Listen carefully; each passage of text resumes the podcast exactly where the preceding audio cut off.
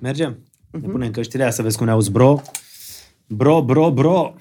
Pom, Nu pom, facem și noi o pom. cafea înainte să începem? Altă lume.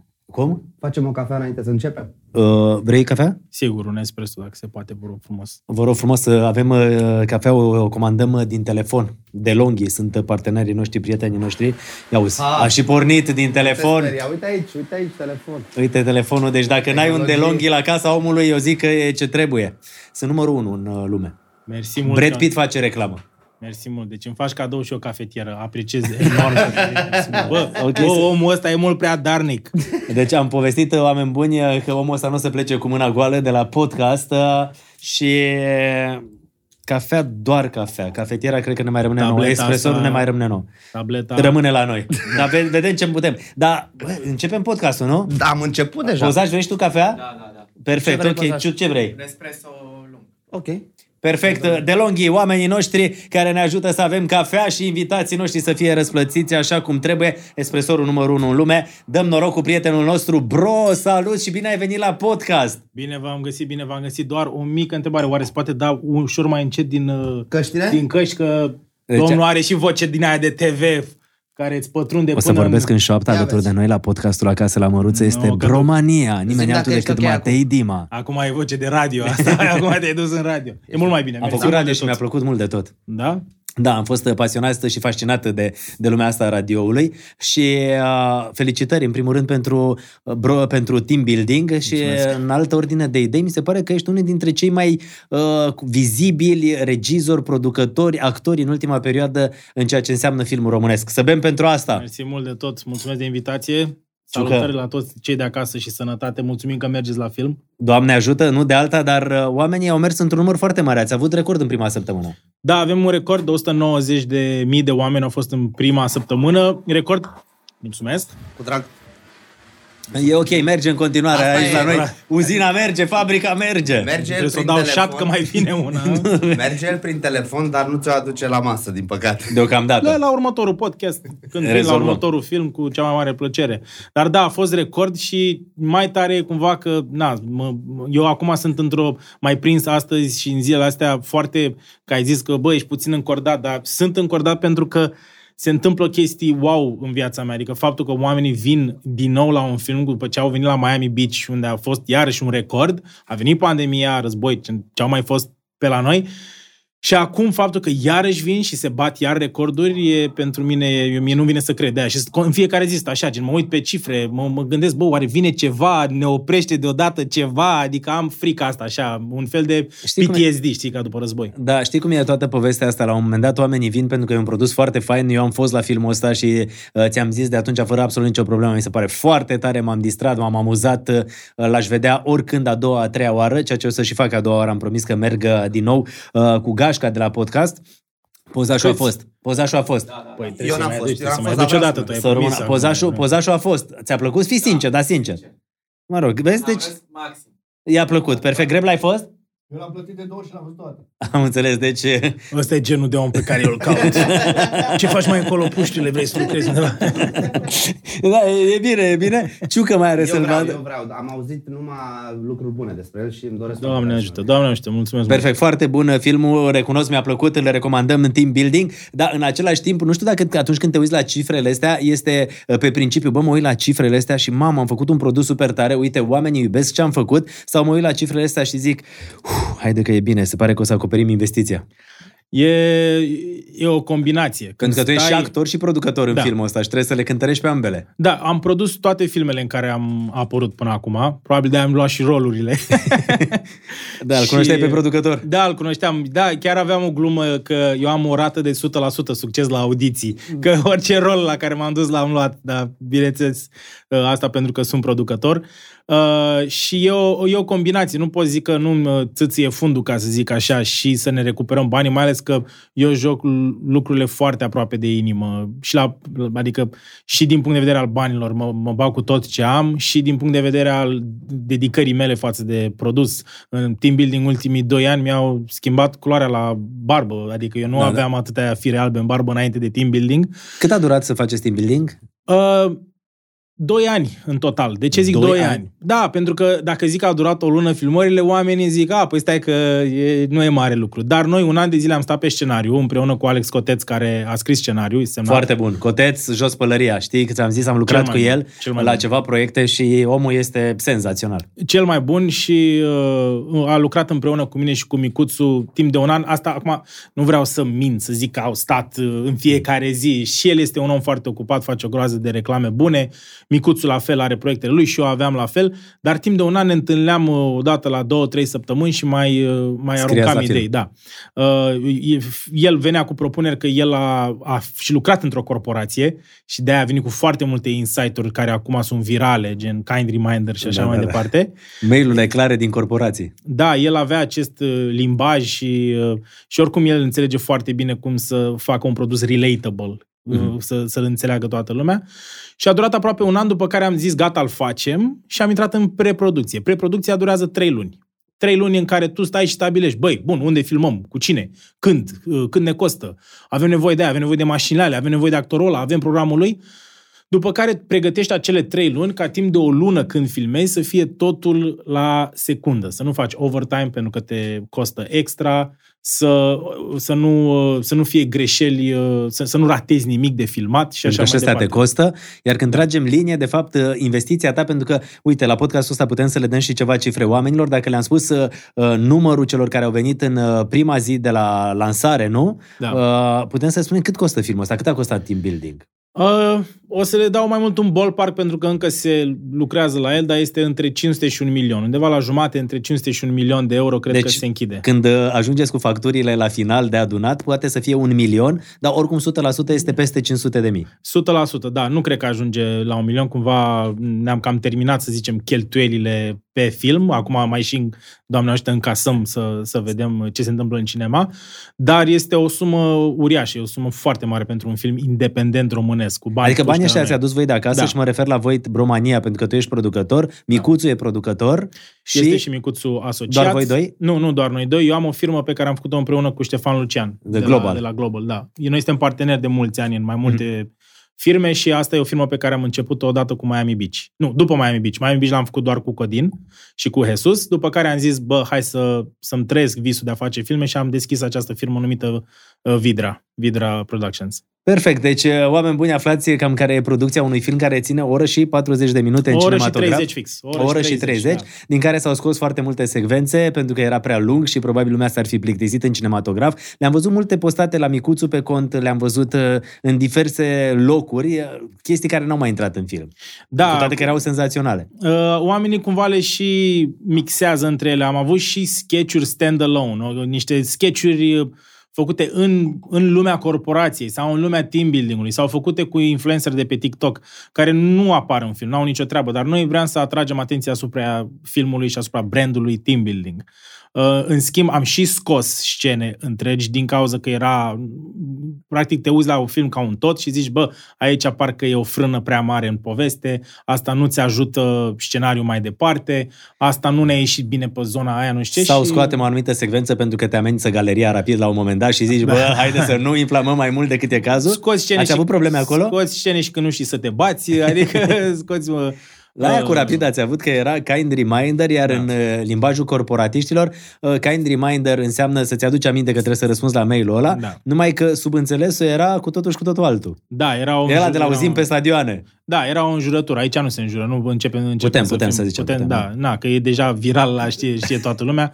Se termina cu kind reminder, uh, practic în autobuzul în care eu învățam ce înseamnă corporateză, se termina cu kind reminder-ul rapid, care eu le explicasem că înseamnă muie. Se spune în corporație gen, bă, kind reminder înseamnă gen muie, îmi dai odată uh, rapoartele alea pe mail și uh, s-a, s-a, s-a transformat în această glumă, care în continuare cred că e o glumă structural foarte bună și inedită, dar uh, ce nu știam noi era că face parte dintr-un cântec cu conotații rasiste majore, noi nemai fiind pe stadioane de nu știu cât și chiar, da, când eram copii și mergeam pe stadion, auzeai câteva, auzeai uh, uh, încă o dată în jur, muie steau, muie steau, ei, ei, muie steau, muie steau, ei, și mai auzea asta, ne, ne, ne, ne, ne, ne, ne, ca muielul rapid. Și de noi ne-au rămas astea, noi nu știm că ele fac parte dintr-un cântec care Așa ați scos momentul ăsta ca să nu fie o chestie, Da, fiind să o- se întoarcă puțin împotriva voastră. Da, eu nu vreau să las nimic să păteze cumva filmul în ideea în care el are o groază de glume oricum, e full, e plin de glume, e, e haios, vreau să se bucure toți oamenii de el.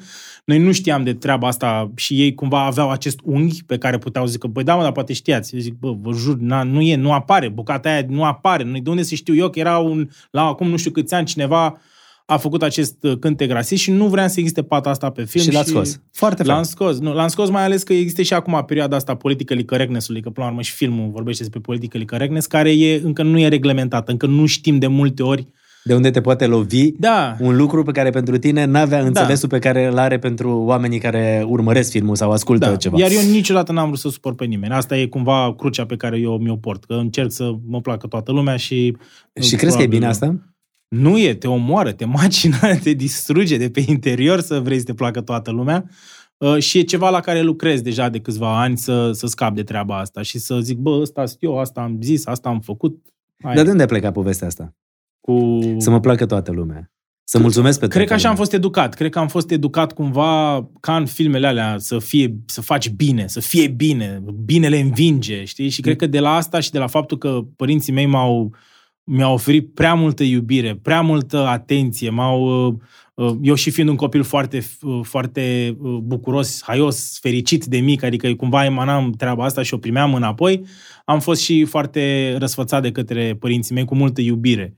Uh, și din cauza asta cred că eu am devenit acest uh, om care cumva vrea să-l placă lumea, pentru că a fost plăcut de mic, cumva de către toți, de familie, de prieteni, de uh, la, uh, gen, în general, uh, chiar și în liceu, după aia aveam foarte mulți oameni care mă plăceau și cred că mi s-a transformat într-o, bă, vreau să mă placă oamenii. Poate Iar un acum, complex. dacă trăim într-o eră în care pe Facebook oricine se poate exprima în absolut orice mod și când cineva nu e de acord cu tine sau îți spune în față, bă, știi ce, nu-mi place de tine, mă enervezi sau asta, te deranjează, te afectează chestia asta? Îți dai, Te seama, macină? îți dai seama pentru unul ca mine care vrea să fie acceptat și plăcut de către oameni că mi-am ales cea mai proastă, cea mai proastă Expunere. expunere. expunere posibilă pe internet unde acum toată lumea își poate da cu părerea. Uh, Dar uh, am trecut prin foarte multe faze. Am trecut prin faza negării în care nu e așa. Am- După aia am acceptat-o. După aia am înțeles până la urmă că atunci când mă deranjează ceva e pentru că eu undeva chiar cred că am greșit și poate de-aia mă deranjează mai tare decât trebuie. În schimb, 95% dintre comentariile răutăcioase vin din niște frustrări. Și mi-am dat seama de ce Nu ale tale, ale lor. a- ale lor pentru că și eu sunt frustrat de altfel. Și eu am frustrările mele și eu când uh, am un gând negativ față de cineva, realizez că e dintr-o frustrare de-a mea de cele mai multe ori. Și că, nu e, și că ar trebui să îi găsesc sursa și să accept de ce, de ce am acel, de unde vine acel gând negativ și să mi-l rezolv. Ce vreau să spun? Îl văd pe unul cu o mașină super, un Ferrari lângă mine. Ce mă gândesc prima oară? Da, dar mama ta, Marlen, de la Constanța, nu te-a învățat niciodată să-ți uite al dracu de unde are banii aia și nu știu ce. Dar nu Te-a trebuie învățat, să... te-a învățat mama ta să spui, hei, lasă, o să muncesc și eu și într-o bună zi o să-mi iau. Ea a încercat să mă învețe multe, dar acum știi cum e, trăim, uh, e, o, e un gap tehnologic uh, generațional între noi și părinții noștri imens. Dacă la vezi vârsta omul mea. ăla cu Ferrari sau când îl vedeai înainte, ce ziceai? Păi, înainte era la modul ăsta de unde a avut bani. Ăsta clar a furat de undeva. Sau i-a, i l-a luat taică știi? Și gata, eu îmi găseam o scuză. Eu eram mai bine în secunda aia, pentru că eu nu aveam Ferrari-ul ăla. Pentru că eu îmi doream să am mașinile alea.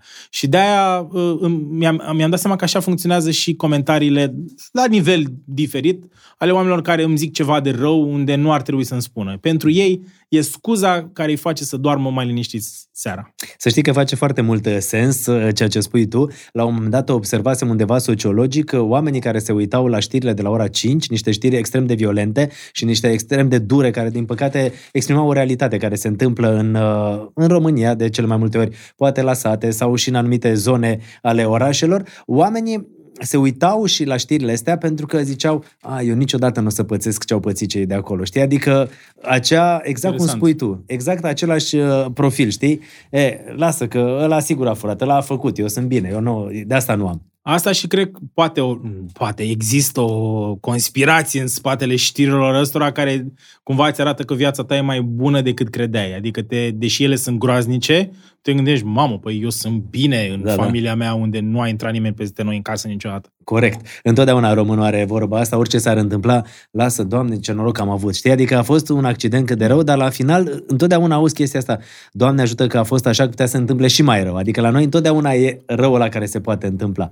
Da. Uh, haideți să le spunem oamenilor că tu ești născut la Constanța, mai ai un, fla- un frate, îl cheamă Vlad, e mai mare decât tine Da, e mai și mare. este domnul asistent de universitar, predă franceză și italiană în uh, Minnesota? Unde? În... Da, trebuie updatat uh, Google-ul sau rog unde frumos. s-a uitat, Da. da. da. Uh, este full profesor, fratele meu, e cu 8 ani mai mare decât mine. Deci s-a făcut dreptate până la urmă. Este, nu, deci e, n-a mai rămas asistent. Și e o dreptate pe care el și-o merită în deplin pentru că ea a reușit-o la o vârstă foarte fragedă pentru cum se, cum se face de obicei în America. Câți ani are el? Cu 8 ani mai mult decât mine, atâta o să zic. Nu mai intrăm în, în vârsta acum, atâta e de Ne luăm ajuns. La 43 de ani Da. e profesor. la 43 de Bravo. ani e profesor universitar Da, da. full. Da, full Cât are profesor salariu în în America? Wisconsin. Cât are salariu în Da, mă America? gândesc că un profesor universitar niciodată n-am știut. Uh, noi, uh, sincer, ei, uh, părinții mei vorbesc cu el chestia asta, dar eu niciodată nu sunt atent. Uh, ce știu eu că e nedrept cumva că eu fac mai mult decât el. Asta adică pot tu în să zic. România câștigi mai mulți bani decât profesorul universitar din America? Da, din, din glume cu kind reminder pe internet, eu câștig mai mult decât un profesor care a învățat toată viața. Uh, dar uh, câștigă, nu, câștigă, sunt, sunt bine plătiți, pentru că, pe la urmă, sunt la... Dar știi ce vreau să te întreb? Cum a ajuns el în America? Pentru că și cum ai ajuns tu în America? Care e povestea voastră? Erați în Constanța și... Da. Totul a plecat de la, de la mama mea, Marlen, care a găsit o carte care se chema Cum să studiezi în America. Nu cred. Și asta, era, da, și e, asta se întâmpla, îți dai seama, dacă fratele meu are 43 de ani și el se întâmpla asta la uh, 16-17 ani lui, au, au trecut mulți ani de atunci, nu exista, nu că nu exista, cred că nu exista internet efectiv. Noi când vorbeam da. cu el după ce a plecat, vorbeam prin dial-up.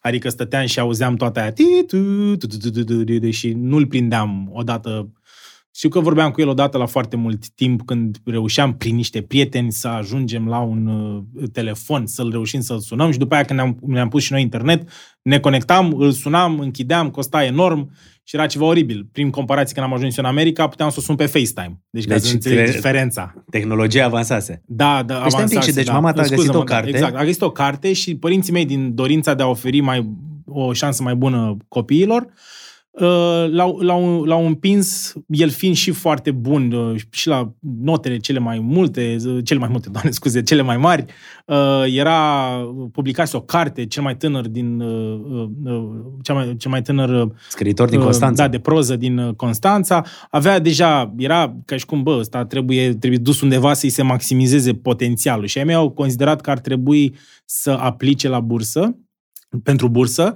și a primit bursă și uh, a plecat. Eu eram foarte mic ca să... Deci ce legătură are înțeleg asta cu toate astea. cartea? Mama ta găsise cartea asta cum să trăiești în America sau cum, cum era? Da, și acolo ți-a, ți arăta pașii, pentru că n-aveai de unde să știi. A, și practic din cartea asta a urmat în cartea pașii ți aia și... arăta, da, intri pe aici să vezi, trebuie să trimiți așa, trebuie să De aplici. fapt, era o broșură de asta care te arăta Uh, cum da, poți să... da, era how-to, un how-to era. Cum să-ți îndeplinești visul american. Exact. Exact. Cum să, cum să faci. Și cum... el a depus pentru viză toate actele astea și a ajuns tot, în America? tot era acolo și a ajuns în America într-o perioadă în care, repet, era, cred că mulți dintre urmă- urmăritorii mai tineri, pot să zic asta deja acum la 35 de ani, nu cred că pot percepe ce înseamnă asta, la modul să nu intri pe un website să găsești toată informația asta, să trebuia să stai pe telefoane, scrisori, ne primeam scrisori de la el, ne-a scris, uh, am, uh, avem încă foarte multe casete pe care le înregistra, deci el înregistra casete și ne trimitea ca să ne povestească ce s-a întâmplat în, uh, în uh, semestrul lui Dar în ți-aduce aminte America. când a plecat?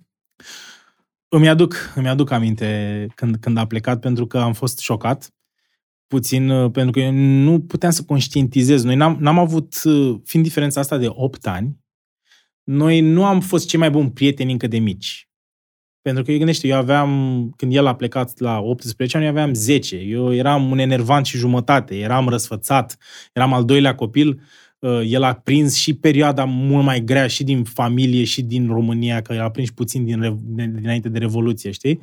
Și cred și n- n-am reușit să ne, să ne împrietenim cât de incomparabil cum suntem acum, că acum suntem, suntem extraordinar de bine.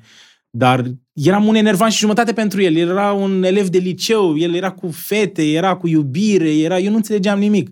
Și când a plecat, eu nu mi-am dat seama ce am pierdut, pierdut. uh, de altfel. Dar uh, mi-amintesc, uh, mi-amintesc și acum că uh, pe caseta pe care mi-a trimis-o, prima casetă pe care mi-a trimis-o, mi-a, mi-a trimis niște Adidas, uh, Iverson, pentru cine știe. Prima erau- casetă, adică prima... Prima casetă înregistrată pe care Ok. am primit-o de la el, uh, zicea, uh, a, a zis, uh, a trebuit să zbor pe partea cealaltă a globului să realizez cât de mult te iubesc. Și aia pentru, aia pentru mine atunci a fost, uh, a fost prima oară când cumva am înțeles cât de mult îmi iubesc fratele, ca să zic așa, știi? Pentru că nu puteam să conștientizez la vârsta. Eram un copil, eram... Nu mi se părea mare lucru. Poate naiba, poate eu chiar mă și bucuram că rămân singur. Nu știu ce era în capul meu atunci, știi? Dar a fost un șoc și pentru părinții mei atunci când Și ți-a a trimis plecat. primul cadou caseta și apoi perechea de Adidas cu Da, casetă. erau într-o, erau într-o cutie de Adidas și lansase atunci Iverson, uh, era cu Reebok. Îi mai ai? Reebok. Nu, nu mai am și chiar, uite, acum că spui asta, poate că dacă eram mai deștept atunci, ziceam, băi, ăștia îi păstrez toată viața. Dar uh, probabil că nu mai am pentru că și mereu am dat mai departe. Adică mereu dădeam la, la rudele mai, mai care aveau nevoie mai mult, uh, dar după ce îi purtam o perioadă. Dar nu le-a fost greu părinților tăi să, să zică, uite, la 18 ani nu te duci la facultate la București sau la alt, centru, la alt centru universitar, te duci în America atât de departe încât o să ne vedem foarte rar. Ba da, a fost foarte greu. E inimaginabil prin ce au trecut părinții mei. Mi se pare funny că știi să pui întrebările corecte, adică na, na, uitasem cât de bun ești.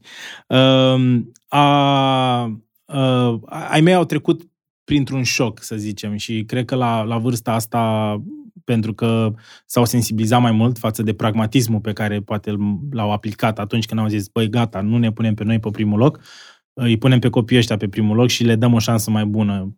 Tata încă zice o poveste, adică nu că o zice povestea, eu eram în, în spate, în mașina cu care am plecat de la aeroport, după ce l-am dus pe fratele meu. Și tata a înjurat fiecare președinte al României. Îi lua la rând de la București la Constanța și îi înjura.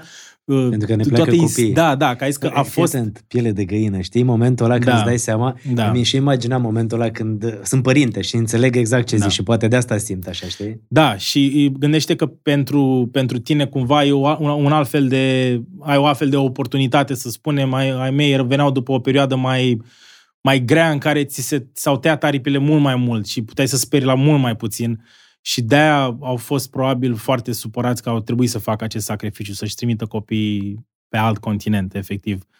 Uh, și mi-amintesc, mi-amintesc foarte clar că eu n-am vorbit tot, tot drumul și a fost așa o, o liniște în mașină cumva. Erai că... tu în spate, mama și tatăl tău în Da, față. era și mătușa mea, dar asta e, asta e, o, e o chestie în plus care nu are sens acum, care și ea era foarte supărată și au, au Și ea început- înjura. Da, dar au intrat într-un debate din ăsta despre, bă, dar trebuia sau nu trebuia și mama era gen, e mai bine pentru el și aia e important. Ea spunea că lasă, mai bine ne descurcam pe aici, e ceva, a fost ceva...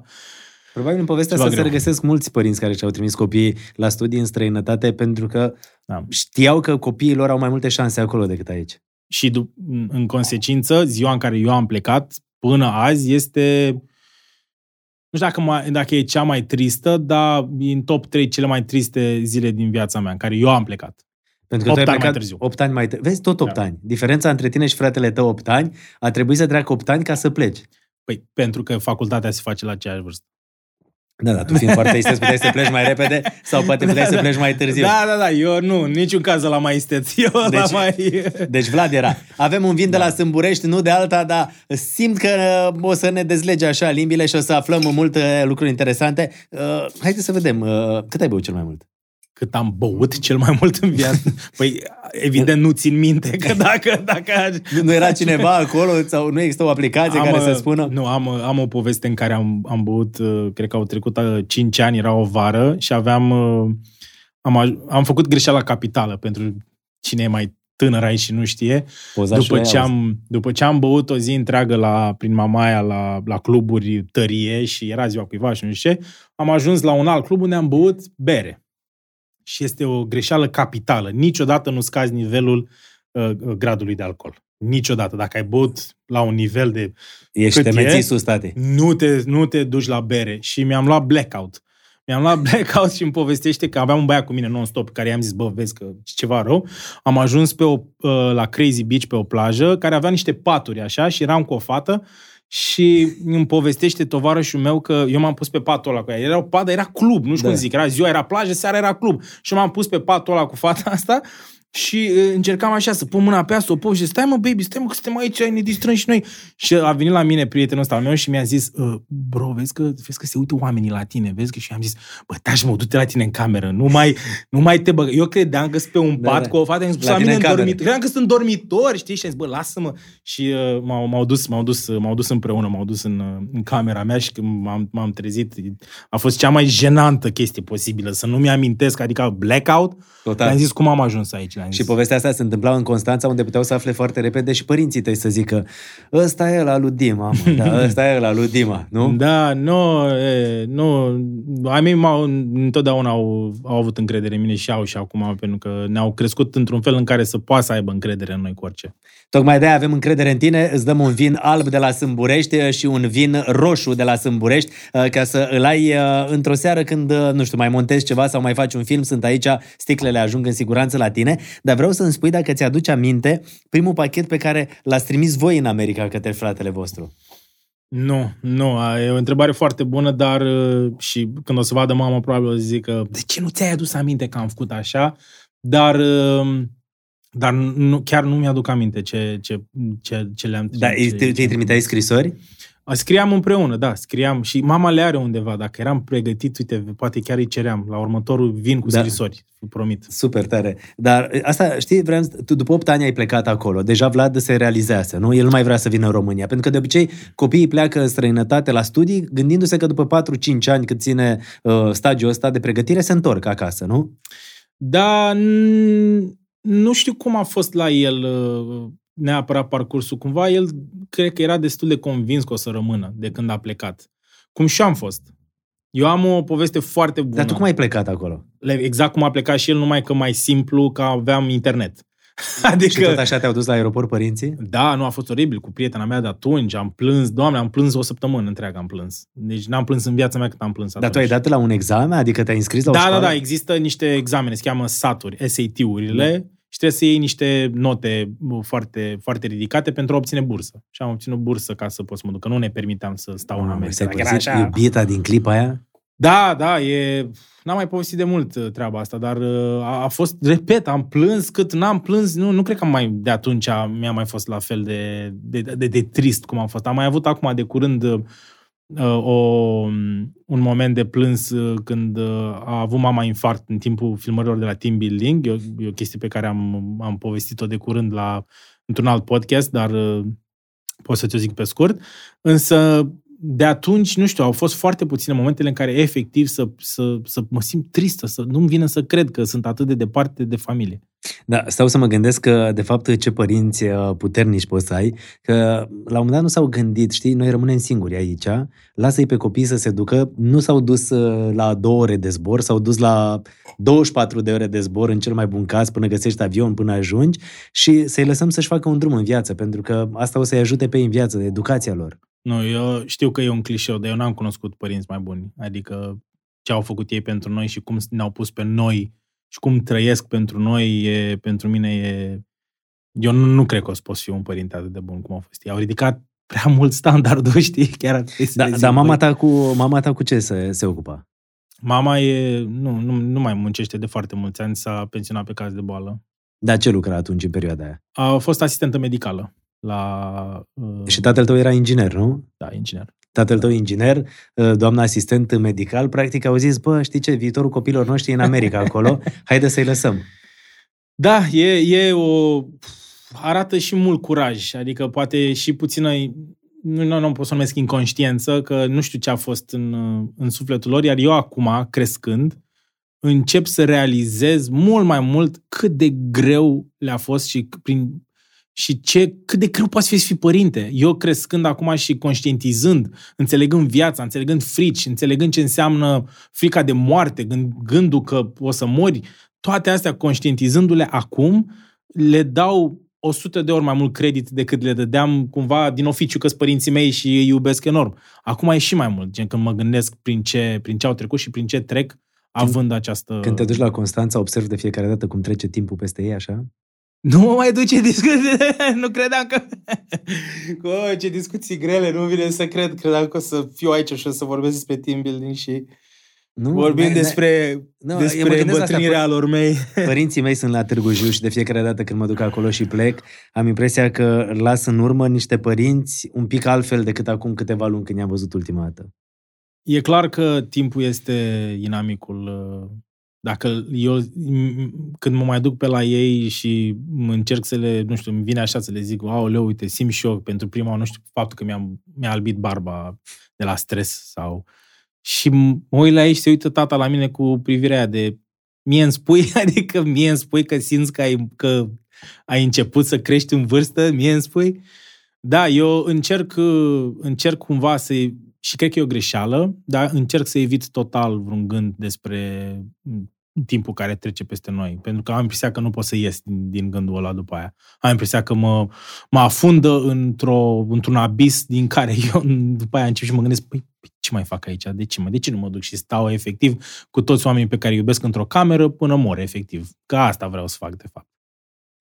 Spuneai că mama ta a făcut infart în perioada aia filmărilor. Da, pe scurt, în ultima zi de filmare de la team building am primit un telefon de la tata. Da, d- deci filmul ăsta, repet, mi-a, filmul ăsta mi-a mâncat foarte mult din suflet uh, și de-aia cred că asta și trebuie să se întâmple ca să faci un film istoric, să ai, să faci istoria Trebuie pe care să o facem. transmiți, trebuie să spui viața ta acolo, Da. fiecare energie, fiecare Exact, trebuie să lucru joci ușor. aproape de inimă. Din păcate asta a fost uh, foarte aproape de inimă, mai ales de inima mamei mele, unde i s-a blocat o arteră și a suferit una, un, uh, un infart. Eu am aflat foarte greu, pentru că din același motiv în care părinții vor să mă protejeze, Nu nu, ți-au nu mi-au spus. zis. Am aflat uh, foarte târziu și a trebuit să plec de la filmări. Sunt uh, cadre din film pe care pot să ți le dau tot așa Da? exclusiv Uite, perfect. Le să le punem, pui montăm peste, aici. în care să, să vezi că e prietenul meu, Cristi Pulhac, care s-a, s-a îmbrăcat cu hainele mele ca să mai filmăm ce nu puteam filma eu pentru că am plecat în ultima zi. Pe lângă asta, eu aveam și toate cadrele gândite de filmat, în, pentru că regizam, uh, eram în spatele Și te-ai camerei. dus la Constanța? Nu, l-am, i-am uh, zburat cu, i-am zburat cu elicopterul la... Pentru că la Constanța au refuzat să îi facă coronografiere, să intre pe artere, să vadă, practic, să Da, infartul la desfundă. Constanța s-a întâmplat. Da, în, uh, ai mei stau în Techirghiol și uh, nu mai zic că a venit ambulanța și a zis că e bine. După care mi s-a făcut și mai rău și a venit iar ambulanța. I-a făcut, uh, nu, nu eco, nu știu cum se cheamă, sau poate se cheamă eco, e când îți verifică și na, na, nu era bine. A zis că e bine, că să ia nu știu ce și că îi trece. Ceva oribil. Deci eu am zis că dacă se întâmpla ceva cu mama mea, acum eu eram în, eram în pușcărie fără probleme. Pentru că au fost 2-3 medici care au refuzat să o vadă sau au zis că o să fie bine și a doua zi, pentru că nu e inconștientă. Că au zis că dacă nu și-a pierdut uh, cunoștința, atunci putem și mâine să intrăm pe artere să vedem ce are. Și când am adus-o la București într-o oră, au găsit 99% înfundat o arteră pe miocard. Adică dacă nu venea noaptea aia, murea? Da, erau șanse mari să moară, erau șanse mari să, să nu mai poată să meargă sau să obosească toată viața, să... 99%, mai avea puțin și dacă în secunda în care se bloca aia, nu știi în cât timp uh, dura, știi? Dar uh, n-are rost să intrăm acum în în sistemul, sistemul medical și ce se întâmplă. Important este cumva că am, am putut să o ajut în secunda aia și să, să, să o rezolvăm cât mai repede și șocul, șocul prin care am trecut. Adică au fost și dacă tot vorbim, vorbim despre fratele meu, uh, cel mai greu a fost să-mi pun întrebarea cum îl anunț pe, pe Vlad. Că ferească Dumnezeu se poate întâmpla ceva. În primul rând că a durat câteva ore toată treaba, iar el era treaz și noi, nu- eu nu știam cum să-i spun. Și uh, l-am luat pe la, pe, pe la fetești. Salut, ce faci? Neața, toate bune. Uite, ce scenă funny am tras ieri. Ha, ha, hi, hi. Bun, uh, mama, știi? Stai Uh, liniștit, da. totuși e așa, da, nu, i-am zis, uite, mama vine pentru niște analize, m- vine cu... Nu i-ai spus că a făcut infart. Nu i-am spus din prima, i-am zis că e foarte rău și vine la, vine la București, dar stai liniștit că eu sunt aici și mă ocup de, de, de tot. Uh, i-am spus toată povestea, dar abia când a ieșit medicul și noi, eu stăteam cu tatăl meu pe culoarul ăla rece și rece și Neoanele alea care da, mai pâlpâie exact, așa e- și- exact. Acolo și a ieșit uh, doamna medic și a zis că nu trebuie să-i facă bypass, ceea ce pentru noi era ori e bypass, ori e stent. Bypass, pentru cine nu știe, te taie, te, te Mhm. taie și e, e, e oribil, adică na, să tai un om de 60 și ceva de ani e ceva oribil. Și când a ieșit și ne-a spus că i-a pus un stand și că momentan este totul reglat și că suntem bine, atunci de-abia m-am am relaxat și eu cu tatăl meu puțin, pentru că fusese, dai seama, cea mai grea zi, probabil cea mai grea zi din, din viața mea, să zic. Uh, și când am ajuns acasă l-am sunat și, și a, i-am spus toată povestea, dar până atunci îl țineam în... În stand-by. Da, cum să zic? Că nimeni, Dar da, Vlad e cum să căsătorit? Spun, nu, nu, are o iubită de ceva timp. Și tu ai o iubită de ceva timp. Misterioasă, așa am citit în ziare. Wow, ce, ce, ce, Wow. ce segue relativ. Mai bem un vin ciucă și aflăm Da. imediat mai multe și despre iubita. Eu, eu nu pot cu tine, mi se pare atât de funny. Am făcut infartă. Mm, oribil. Și tu ai iubită, mă? Da, da. vinul ăsta ce e? Știi de ce? M-am încercat să te scot din starea asta pentru că uh, t- și eu am părinți care cred că, uite, o să spun o chestie care poate mulți uh, o întâlnesc la părinților. Una dintre cele mai mari bucurii ale părinților în, în ultima perioadă mi se pare că este dacă poți să-i duci la medic. Dacă poți să-i duci la un control medical general, știi? Adică dacă le spui, uite, avem uh, ocazia să alegem o vacanță sau să vii o săptămână și să-ți faci așa un control medical, nu știu de ce am impresia că, în ce, cel puțin în ceea ce privește, părin, pe, privește pe părinții mei, cred că ale alege, haide să mai fac niște investigații, să fiu sigur că e bine, știi? Da. Mă Să rog. știi că în... în uh, Bătrânețea, la un moment dat auzeam povestea asta când eram mici că e dificilă, că e grea, știi? Și zicea ei pe bune și am făcut un podcast cu doctorul Vlad Ciurea, neurochirurg, super neurochirurg, care 83 de ani om a venit aici și ne-a explicat cum funcționează creierul și cum trebuie să-l pornim și cum trebuie să-l oprim. Și spunea că în Finlanda, de exemplu, sunt uh, peste peste vârsta de 70%, 70% din persoanele de peste 70 de ani uh, suferă de Alzheimer, adică nu-și mai aduc aminte lucruri recente. Și mă gândeam că bătrânețea asta m, e destul de, de urâtă așa și complicată. se poate întâmpla și la sub 70 de, de ani. Eu nu mai țin minte ce am mâncat ieri la prânz, deci, Deci, nu e chiar de rău. Tocmai de aceea, pentru prietenul nostru Bromania, avem uh, de la Sanador Nu pot să cred. Fii atent că o să te surprindem astăzi. Tot podcast- podcastul ăsta vrem să te surprindem cu partenerii noștri pe care îi avem. Când tu zici ceva, vedem când se potrivește și spunem. Da, uite, serios, cei de la Sanador sunt partenerii noștri, sănătatea ca stil de viață este motoul lor și avem uh, pentru tine un voucher uh, unde poți să mergi și să-ți faci... Când ți-ai făcut ultima dată analizele? Uh, Le fac uh, o dată pe an, dar merge, dăm Da, nu, coace. serios le faci? Da, da, da, păi la, la 100 de kg ale mele ar trebui. Vezi, mă, ce înseamnă să stai în America, acolo, la uh, responsabilitatea asta. Nu de acolo a plecat? Nu, nu, nu, nu. Tot Nu? de la mama care îmi spune, bă, fă analizele.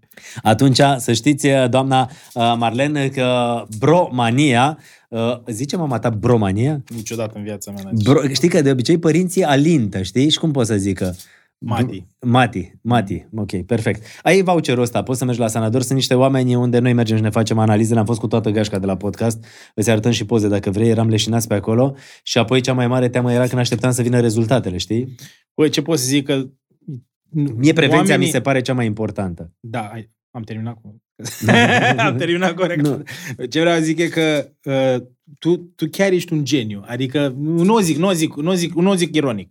Tu, practic, creezi, ne, ne dai de băut și noi ne ameținem și o cafea, îți crește puțin tensiunea, Păi aia, da, ți-a crescut. Tu te să te verifici la De la analiză, Sanador, nu știu da, ce. da, da. Da, și după aia, sigur ce mai ai tu pe acolo se leagă cu, cu Găsim, următoarea. le implementăm Ești supply frumos. and demand. Tu ești Da. supply and demand. Genial, genial. Felicitări. Ne, ne, imp- ne implementăm ușor, ușor, așa, uh, cu product placement-ul nostru. Și scuză-mă Și- că îți, zi. te întrerup, vreau doar să concluzionez o, pe o, o bucată care mi se pare foarte importantă și anume sacrificiile pe care le facem uh, pentru a fi cunoscuți, pentru a m, faptul că ne expunem și zic de amândoi că tu ești na, cunoscut de mult mai mulți ani ca mine, dar ne și expunem la toată ura de care vorbeai mai devreme. Însă, când reușești să oferi înapoi ori oamenilor, ori părinților, ori faptul că ai destui bani să le oferi ce ai zis tu, bă, du Să le la salvezi medic, viața. să salvezi viața, atunci totul, totul are sens. Nu mai contează că mă înjură 10 oameni acum pe Facebook,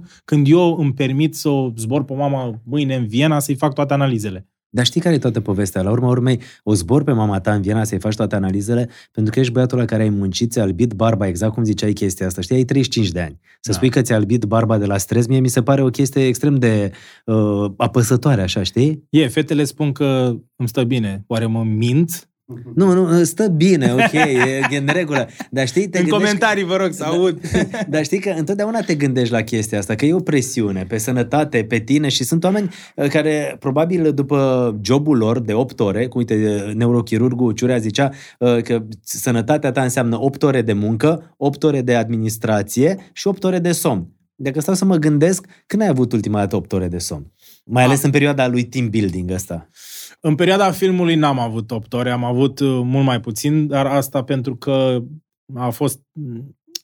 Nu pot să dorm, adică nu mă lasă corpul, mă, mă trezesc. Pentru că e emoția aia, pentru că e energia aia, adrenalina aia. Pe când poate Da. alți oameni care au un job de ăsta în care uh, se duc la serviciu, știu că la ora 4 au terminat și apoi au timp de familie, poți fi un pic mai relaxați, nu? Da, sunt două perioade. Perioada de filmări, în care nu pot să dorm foarte bine, și perioada de lansare a filmului, în care, de asemenea, nu pot să dorm foarte bine, pentru că e acea presiune, acea... Dar e un entuziasm, mai, e Dar ca, dup- nu știu, noaptea de Crăciun. Dar după lansare ai avut emoțiile alea în care să te trezești să zici, băi, câți oameni au venit? Oare câți oameni au cumpărat bilete? Da, Oare s-au normal. uitat?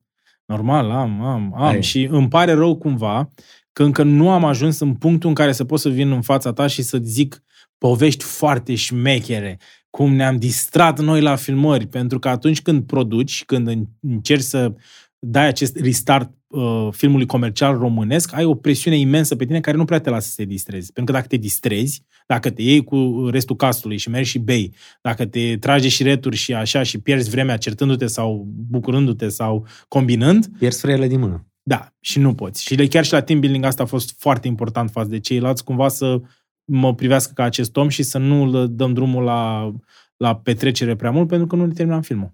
Uh, știi ce? Cum ați fost plătiți la filmul ăsta? Chiar sunt curios. Tu ești producătorul, adică și tu ai luat bani? Nu. Producătorii, tu, Micuțu și... Nu, noi nu luăm bani, noi Nu. investim banii și dacă iese, ok, apoi e treaba facem voastră de bani. procente și Da, de profit da, da, după da. aceea. Dar nu, n-ați luat. Cât e Nu. plătit un actor român într-un film de mega succes? Uh, Nu trebuie să-mi dai numele sau asta, Da, dar nu. sunt curios așa, ce sumă primește un actor român într-un film care are așa mega succes? ăia buni, buni, și când zic buni, atenție, că buni sunt aproape toți, adică... Da. Mă rog, te referi probabil la notorietate, la Da, nume, vorbim la... de nume, vorbim de istoric, vorbim de, uh, not, da, cum ai spus și tu, notorietate. Sunt undeva între 1000 și 1500 de euro pe ziua de filmare. Deci 1000-1500 de euro pe ziua de filmare Mhm. uh, și filmează o lună zi de zi, nu? Uh, nu știu cine își permite să-l țină, că Dar un 40.000 actor bun de cât euro. filmează? un actor bun cât filmează. Cât uh, Adică adică încerci să lasă aflu- inima. Noi am avut, gândește că noi în team building am avut aproape 30 de actori, toți buni. Deci Asta un, este- din asta team este- building, unul dintre cei mai bine plătiți actori, poți să spui că a luat și 40.000 de euro? Nu, pentru că nu a filmat nimeni atâtea zile. Doar eu și Micuț am filmat, cred că cel mai mult și noi n-am luat bani. Uh, Restul au avut roluri mai mici și am, am, avem și prieteni printre ei care au înțeles.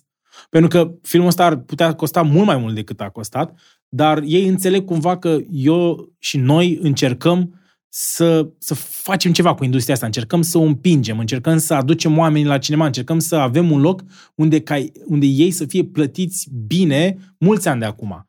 Și ei înțeleg asta. Și atunci oamenii se întreabă, bă, deci 30 de actori, uh, cam 1000-1500 de euro pe zi, dar totuși filmul ăsta a fost peste jumătate de milion de euro, pentru că îi costă mult locațiile, aparatura, da. toată povestea asta, nu? Locațiile sunt, uh, sunt cele mai scumpe de obicei, pentru că nu le pasă lor neapărat uh, de ce iei tu locația respectivă.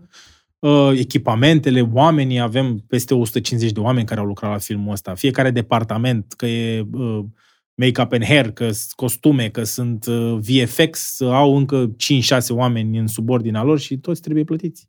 A, știi că îmi place câteodată să vorbim și de lucrurile astea din spate, ca oamenii care se uită la podcast și atunci când se duc la film să înțeleagă că, de fapt, în spatele băieților alora care râd, uh, sunt 150 de alți oameni care stau unul să-i aranjeze părul, mă rog, uh, machiajul, uh, costumul și așa mai departe. Da, eu, eu mereu am spus că jobul meu este să fac uh, oamenilor ziua mai bună și că nu contează ce s-a întâmplat în spatele scenelor. Noi vrem să urlăm despre ce s-a întâmplat. Noi vrem să bârfim despre ce s-a întâmplat. S-a băut pe bune?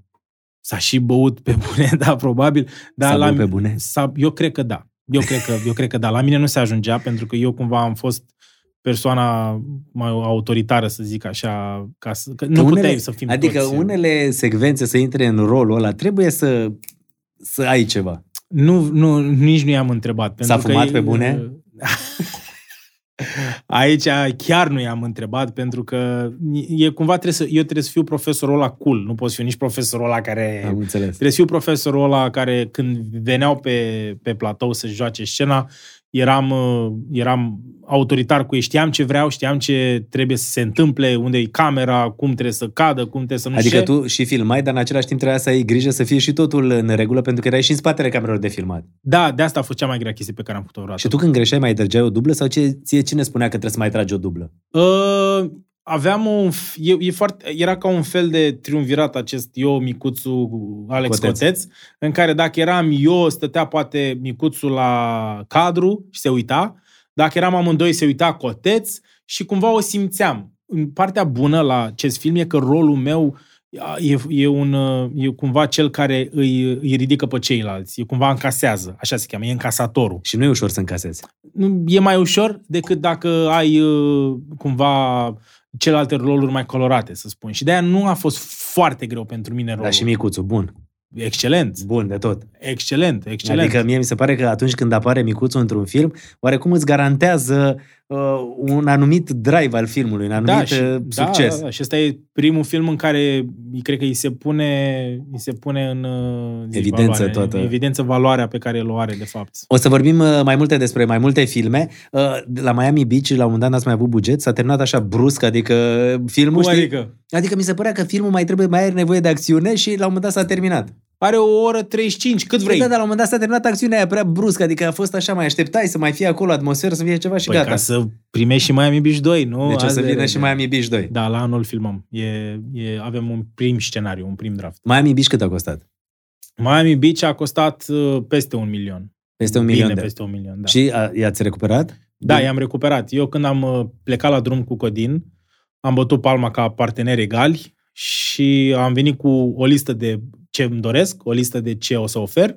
El la fel, am zis gata, din punct, că el a venit cu ideea, el a venit și a zis, uite, hai să facem așa, eu i-am zis, bă, uh, trebuie să vină Cotez să scrie, trebuie să, nu știu, am venit cu niște obligouri în care i-am zis, băi, primul meu film trebuie să rupă uh, și uh, ne-am, am plecat la drumul ăsta și, scuză ce m-ai întrebat că am început Dacă să mă v-ați gândesc la lista recuperat aia. banii. Da, i-am recuperat, da, i-am recuperat. Și ce vreau să zic că ce mi-am... Dar s-a terminat brusc, adică eu cred Nu că s-a dacă- terminat brusc. Băi, Ce ai, s-a deci bătut, vă am rugăm pupat frumos, fata. Pentru cei care au văzut uh, Miami Beach, să ne spuneți dacă... Nu, mi se pare mă că s-a terminat brusc? Nu mai ține minte, domnul. Când au Bă, s-a trecut terminat, mă, trei- adică la un moment dat mai așteptai să mai fie acțiune S-a acolo, să se terminat întâmple. brusc viața lui în cinema, că a venit pandemia, poate asta, da, aia Da, a dar fost mers singura bine, e chestie și pe bruscă. Netflix, oamenii pot să-l vadă în continuare. Lasă-mă cu Netflix, că Netflix toată lumea poate să-l vadă. În cinema e important să vină românul. Păi da, dar acum nu mai e în cinema. Da, dar zic așa, ca Dar mentalitate. cât are o- un film o durată în cinematograf? Depinde cât de bun e. Miami Beach ar fi stat și două luni. Team building probabil o stea două luni și... Adică dacă oamenii merg să-l vadă, filmul rezistă. Dacă oamenii nu merg să-l vadă, cinematograful ți-l dă afară? Da, normal. Păi ce interes are cinema? Nu, O e să ca la televiziune cu audiența. Faci audiență, ieși, nu faci audiență, nu mai ești. Da, normal, e, e, trebuie, trebuie să faci ceva bun rău ca să ți-l lase mult timp. Dar înțeleg și eu, păi, de ce să țină doi oameni într-o sală când poate să pună alt film? Uh, Părinții l-au văzut la cinema sau l-au văzut înainte? Uh, care dintre Ai tăi. Care? Nu, părinții mei, mă Uh, gândesc. Mă refer la team building. Nu, părinții mei, da. Uh, Părinții în general, Părinții părinții- în general au fost team building. Uh, nu, am... Uh, fiind, am, av- având acest noroc imens să și produc, uh, a- pot să le arăt acasă înainte. L-aveam pe fratele meu în vizită uh, vara Da. asta și am vrut să-i arăt o versiune care nu era terminată și m-am uitat împreună cu el și cu părinții mei la el, Și? la team building. Ți-au dat ok? Adică simțeai din privire, da mă, e ce trebuie? Da, da, mai ales, uh, mai ales tata știu că a râs la foarte multe, multe dintre chestiile pe care le fac. Ei sunt și cu lupa pe mine și ceea cumva îmi place că ei se uită la cele mici gesturi pe care eu le adaug unui personaj. Have, Adică ei te văd altfel. Da, normal, nu pot să Tot greșesc. băiatul lui mama și lui tata e. Da, da, e, Ce, uh, ce, ce vreau să zic vis-a-vis de filme e că, deși noi știm războiul din spatele lui, pentru mine cel mai important este ca omul când ajunge în scaun, cum înainte era pe telefon, când dădea play la un Vine sketch, da. așa, cele trei minute, acum e o oră jumătate, să se simtă bine, să plece de acolo în, cu un mood bun, să, să-mi dea cel, cel mai frumos mesaj pe care eu pot să-l primesc este mi-ai făcut ziua mai bună.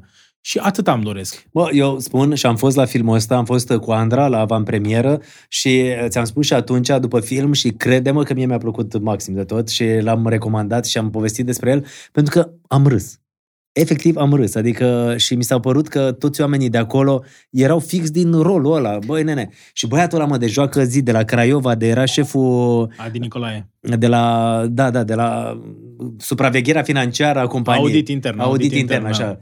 Da. Bă, bun de tot. Adi Nicolae, bun. bun. Să știi că Andra a râs mai mult ca tine. Că eu eram acolo în sală și mă uitam, bă, care râde. Mă rog, nimeni nu îl depășea pe Dorian Popa, dar eram bă, bun, și... Bun și Dorian, adică e, Dorian, da. un tip foarte mișto care zicea, bă, dă dracu, bun, mă, bun, da. adică foarte... Și asta, de fapt, e efectul unor oameni care sunt puși în fața unui film și asta e reacția lor firească, știi?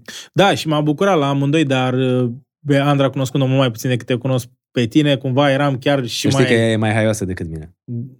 Dani Oțil n-a prea râs. Sau crezi că n-a înțeles filmul? Dani Oțil, eram uh, Sau prietena lui, râdea mai mult. Nu, am stat lângă ei, fix lângă ei. Nu, mă, glumesc și noi am stat lângă ei. Super, super băiat. Și ne-a plăcut mult de tot. A fost chiar foarte fain, serios. Da. Uh, spunem uh, de chestia asta, că ai ajuns în America și am plecat de acolo în America. Da. Te-ai dus tu la 18 ani în America. Da. Și? Aveai unde să stai deja, era fratele tău, te-ai dus la el? Uh, da, am aterizat la el și el m-a dus la facultate. Am, stat la, am intrat la o facultate tot așa cu bursă la uh, patru ore de el cu mașina. Ceea ce e, asta am căutat când am aplicat, în America e mai așa. Adică nu vrei să stai lângă el?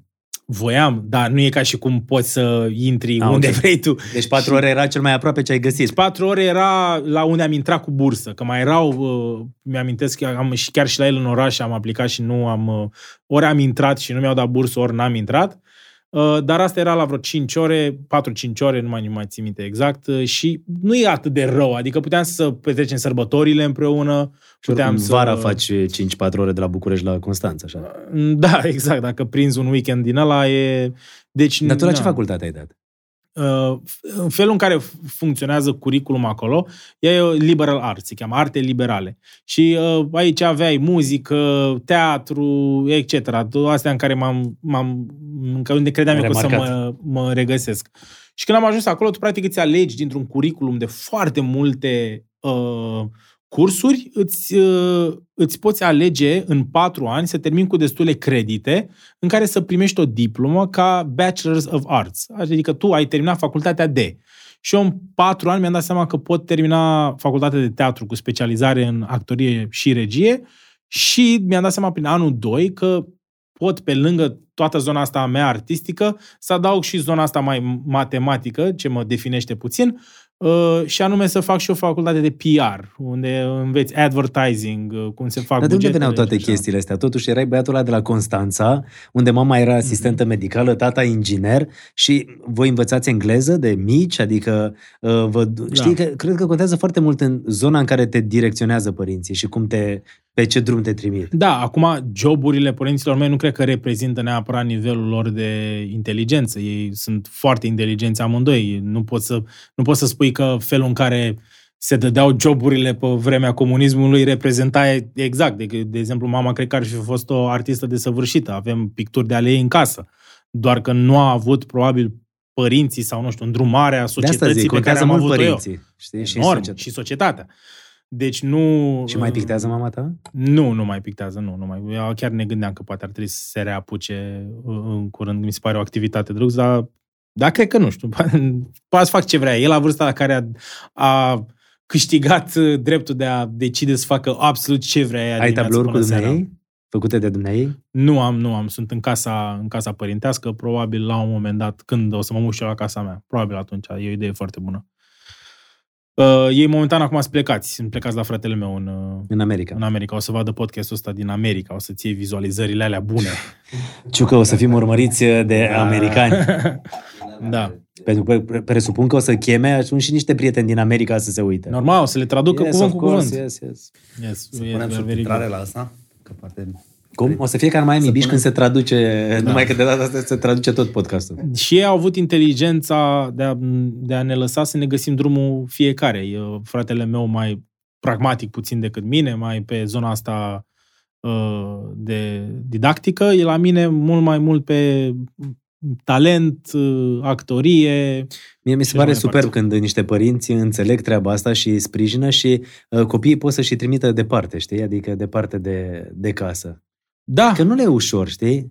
nu le este și, uite, acum, na, și eu încerc uh, să petrecem cât mai mult timp împreună ca să recuperăm anii ăia în care am fost, uh, în care am fost departe. Ce e cel mai important pentru noi e că anii ăia nu ne-au îndepărtat, ci ne-au apropiat mai mult. Iar acum ei sunt într-o vacanță acolo la fratele tău, nu? Da, se Sau duc și stau stau mai cu mult el. timp? Nu, se duc și stau cu el, uh, el are grijă de ei, vizitează, e, e toată lumea e la pensie, adică e totul pe... Știu Mi-au că la un- trimis filmări cu ei culegând mere dintr-o livadă, adică totul Știu că la un bine. moment dat tatăl tău era și în politică implicat, înseamnă că a ieșit la pensie de peste tot. Da, da, da, nu, n-are nicio treabă.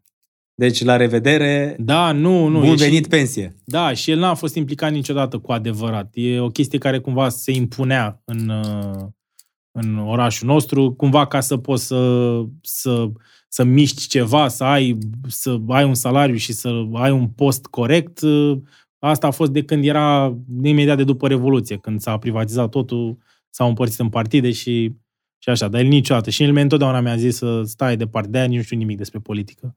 Dar știi cine e președintele țării, nu? Asta, asta da, măcar atâta știu, da. Cine? Uh, noroc. Noroc, noroc. E unul pe care uh, tatăl tău n-a apucat, nu? Să-l înjure în drumul ăla dinspre aeroport spre, spre casă.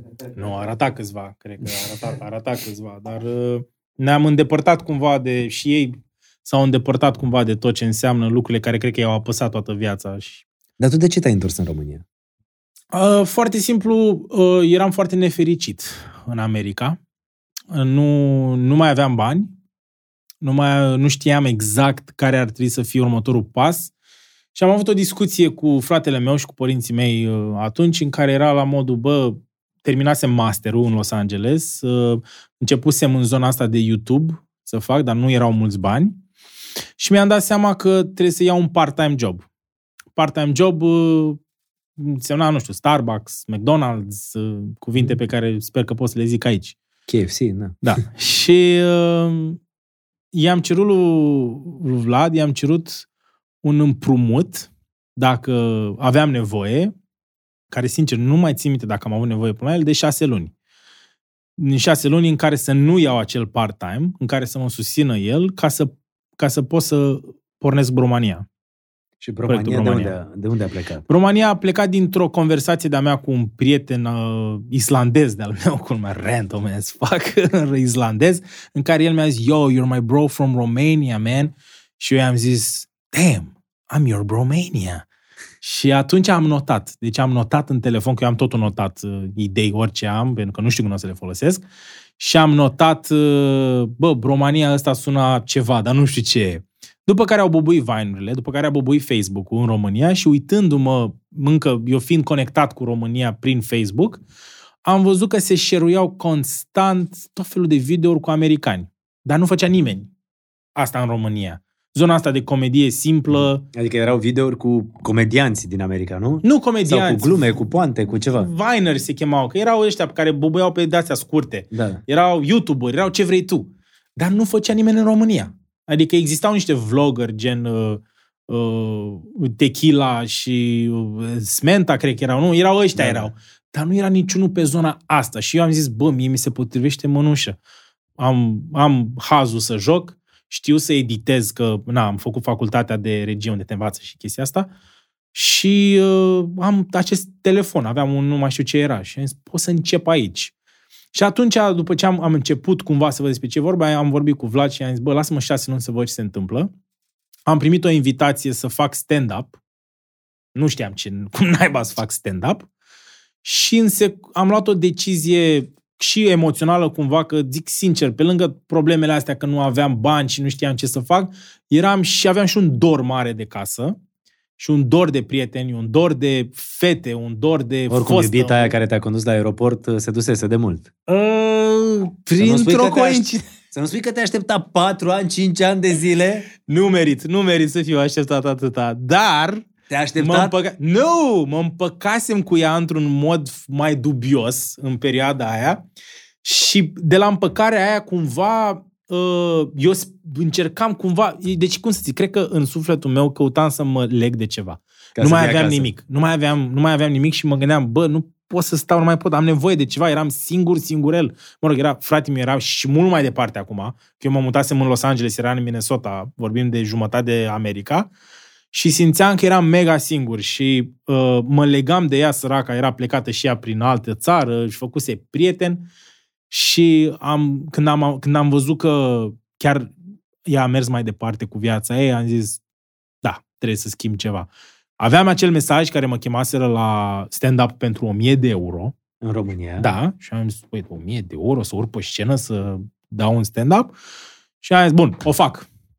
Și am combinat asta cu, uh, cu Bromania, gen să fac uh, conținut. A bubuit piața publicitară. Cu Cristina Iha ai făcut primul, nu?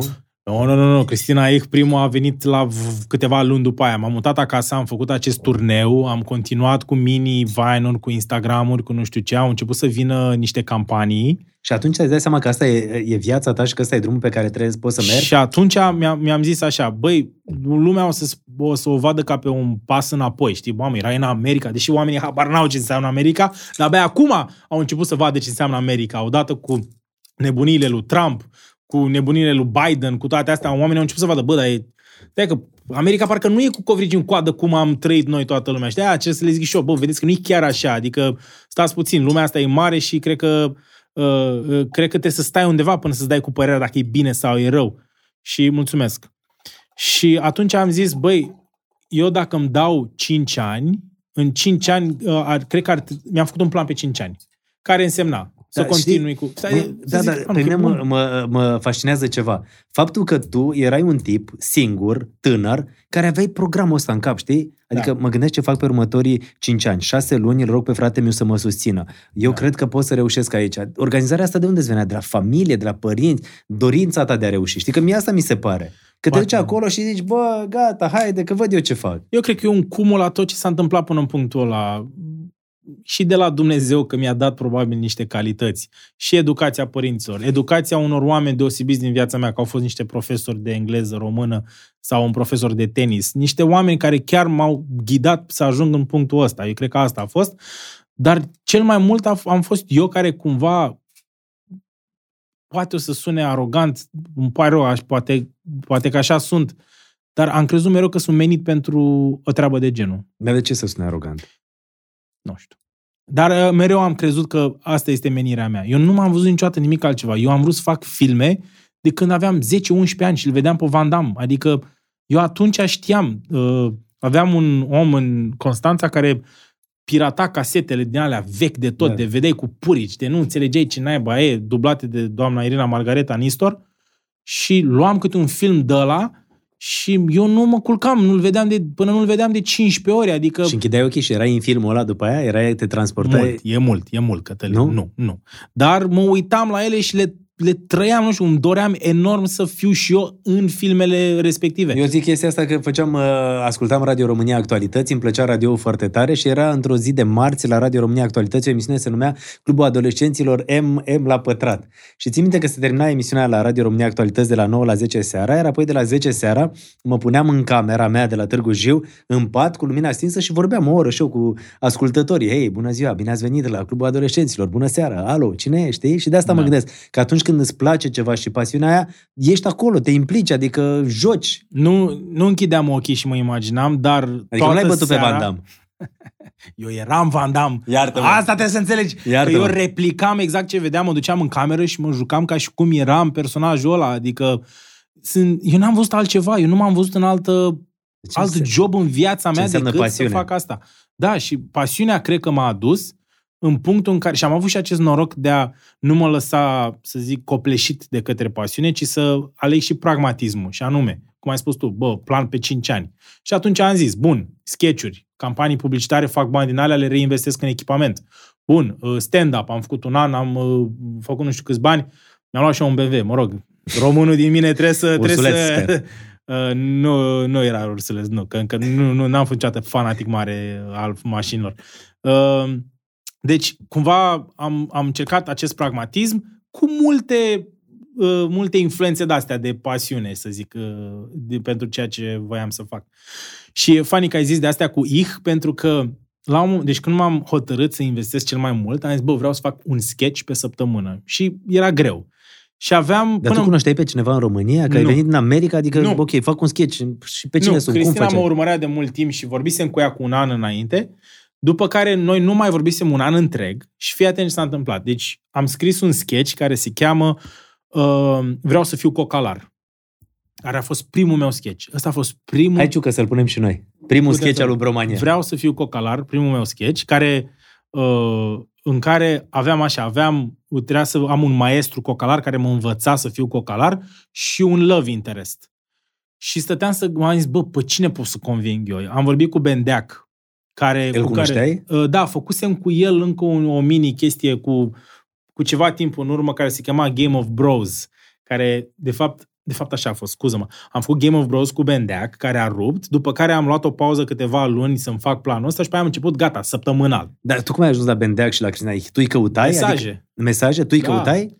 Da, da, da, îi căutam, e fiind cumva... Adică tu simțeai că Mihai e, ți s-ar potrivi în sketch-ul ăla? Sau cum? cum îmi adică, doream știi? mai mult. Că Nu știu de dacă îmi doream mult, îl admiram și cumva eu aveam deja un an în spate de mini, se cheamă Vine-uri, așa se cheamă, Mm. erau alea de șapte secunde.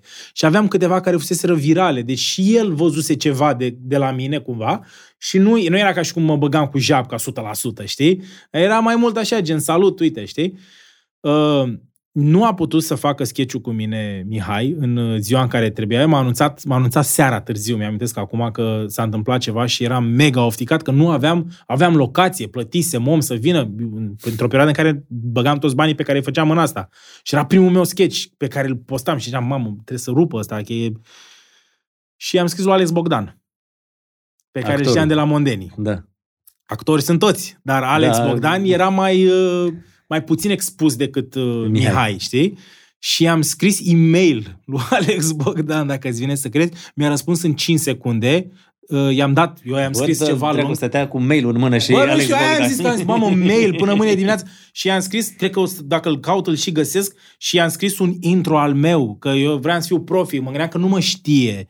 I-am zis, salut, sunt uh, Matei Dima, am canalul Bromania, am o idee de sketch, îți adaug scenariu, dacă ai putea să fii tu maestru cocalar din sketch-ul ăsta, nu știu ce. Și mi-a răspuns un, da, cu aia mă bag, zim la cât, în ce- ceva de genul ăsta, știi?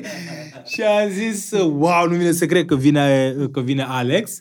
Și în aceeași seară, îți jur, eram pe Victorie și nu știam ce fată să aduc. Am zis, bă, trebuie să fie o fată, trebuie să fie ceva wow, trebuie să, când văd ăștia sketch trebuie să fie o fată pe care n-a văzut-o București până acum, știi? Și vine la mine un Akita Inu, alb, un câine Akita Inu alb, Da. uh, să, mă, să mă lingă, să mă nu știu ce. Și eram pe Victorie și, a, eu ce câine, de, nu știu ce, ridic capul Cristina cu care nu mai vorbisem de un an de zile, cu care vorbisem, făcusem noi un vain, ceva, dar nu mergea, știi? Și n-am vorbit un an de zile cu ea cât am fost plecat în America și când m-am întors, ea în fața mea acolo cu acest Akita Inu și ne-am uitat unul la altul așa, gen, bună, bună, alt, da, bine, păi te pup. Și tău zic, bă, asta e, asta e menită să fie, frate, e efectiv. Și îi scriu, nu vrei mâine să filmăm un sketch? Adică ea a plecat atunci? Nu i-ai zis A nimic? plecat, nu, n-am vorbit nimic, a fost un șoc cumva, că noi nu ne văzusem de un an de zile, relația rămăsese așa, mai nu știam exact ce, uh, ne ciondănisem puțin atunci uh, când filmasem primele noastre, nici nu le-am postat pe alea, și nu știam exact ce avem noi acolo ca relație, să zic, bă, suntem prieteni, ce dracu filmăm, ce facem, știi? Pe asta e când profesionalul se amestecă cu Da. noroc. Bă, și i-am zis, uh, noroc, și i-am scris, bă, ce a fost, a fost. Mâine ne apucăm de Da, și sketch-uri. a fost ceva între voi? Adică Nu, Mai Cătălin, mult decât profesional? Oprește-te, Cătălin. Te rog Ok. frumos. Mai vindem ceva de pe aici. Zi ce mai ai pe aici. Lasă. imediat, stai că imediat uh, revenim. Da, n-a fost nimic? Bă, e bun omul, e bun rău, nu pot cu el. Nu, iartă-mă, da. Admirație, admirație foarte Nu, dar bună. la modul cum ai povestit tu și ai zis, adică Cristina e chiar o femeie frumoasă Da. și faptul că atunci când vine un câine așa te înge și se uită la persoana aia, adică Eu nu câinele e... sau ce? Nu, pe câinele ăla când vine Achita aia pe Victoria, așa, știi? Bă, a fost... Și a pleacă fost și prea- îți rămâne gândul, da. Da, mi-a răm... Uh, Oricum, știi că a divorțat? Acum, vorbesc serios. De, e, da, e pe bune? Da, da, da, pe bune. Am văzut în... Ea chiar a scris că e fericită acum că e liberă. A, da? Uh. Um, nu știam. nu știam, nu știam. Nu, nu știam. Între mine și ea au fost uh, ups and downs, ca să zic așa. Dar a fost o relație între voi, nu? Nu, nu, nu, nu, relație nu. nu. Am... Eu mi-aduc aminte un sketch, dar să nu... Erau cu un taxiu galben, la un moment dat. Da, da, da, da. da. E Dragoste momentul- la primul claxon. Exact, dragoste la primul... Eu mi-l aduc aminte pe ăla și a fost de foarte mult timp. Ăla a fost a doua săptămână după acesta de care zic vreau să fiu cocalar. Aha. Deci noi ne-am întâlnit a doua zi cu Alex Bogdan și cu Cristina, l-am făcut, l-am postat și a fost primul sketch de pe Facebook-ul românesc care a bubuit efectiv. Când zic a bubuit, a făcut milioane de views. Nu făcea nimeni milioane de views atunci. Și de-aia noi ne uitam de la oră la oră cum creșteau alea mesaje. Oamenii nu înțelegeau, bă, cine este ăștia? Că și eu eram nou, ea era o față nouă, Alex Bogdan, da, fusese la Mondenii, dar nu era expus la felul la care te expune internetul și a bubuit și brandul meu, a bubuit și numele ei, toată lumea a bubuit. Și de-aia am zis, bă, în fiecare săptămână facem câte unul. Și a doua săptămână a fost dragoste la primul claxon, când eu sunt taximetrist Da. și ea mă apucă de așa. Și ăla, nu că a bubuit, dacă îl găsește pe YouTube, acum are peste 60 de milioane de vizualizări pentru că a prins afară. Nu știu cum, dar a prins afară 60 de milioane de Vezi mă ce înseamnă o vizualizări. femeie frumoasă și o mașină mișto? A, mersi mult. Eu n-am avut zero, cam zero aport că e Nu, da. funny sketch-ul. Mi-a, mi-a adus, uh, păi pentru străini era funny, adică Da. nu înțelegeau ei bine. Adevărul e că cine n-ai da, a zis. Da, da. Nu, dar foarte mișto sketch-urile alea și sunt convins că oamenii și le aduc aminte. Da, am continuat Pentru cu că, ea uite, un mie an mi-a de rămas zile. în minte în, uh, ăla. Da, oamenii încă ne, încă ne, ne asociază, să zic, pentru faptul că am bubuit. Îmi dai seama, un an de zile aproape a fost în care am postat zeci și zeci de sketch-uri și scurte din alea și Da. așa care au bubuit. Dar Oamenii uite ce încă înseamnă ne-au- să nu te dai bătut, știi? Adică să faci venurile alea la început care nu funcționează și să zici, bă, știi ce, eu tot cred. Și să fii atent la ce se întâmplă în jurul tău, pentru că atunci a început Facebook-ul, atunci ți-ai dat seama Da. că e un moment prielnic și Da. asta mă gândesc la oamenii care urmăresc podcastul ăsta. Știi, sunt atâtea platforme acum, TikTok, Instagram, Facebook, YouTube, care pot să-ți arate valoarea ta chiar dacă n-ai nu știu câte studii, dacă, chiar dacă n-ai nu știu câte facultăți Da. terminate. Dacă ești talentat și îți dorești ceva, cred că poți să reușești. Da, să nu desconsidere oamenii care sunt acasă și se gândesc că poate să facă ceva, să nu desconsidere o platformă doar cum era la TikTok-ul la început, în care ziceau oamenii că ce, că nu mai mizerii. Da. Poftim? Nu sunt numai mizerii, e o oportunitate TikTok-ul. Dacă tu vrei să rupi, e un loc unde te poate găsi o națiune întreagă dacă tu ești fan sau funny. Victor Grosu, unul dintre arhitecții cunoscuți ai online-ului, are cont pe TikTok. A venit aici la podcast și mi-a spus, portofoliul lui se, a fost undeva cum pe la 600 de milioane de dolari sau ceva de genul ăsta, de-a lungul timpului, casele, birourile, tot ce a construit el așa sau ce a făcut, s-a ridicat pe la vreo 600 de milioane de dolari. Și el în timpul podcastului mi-a spus, știi ce?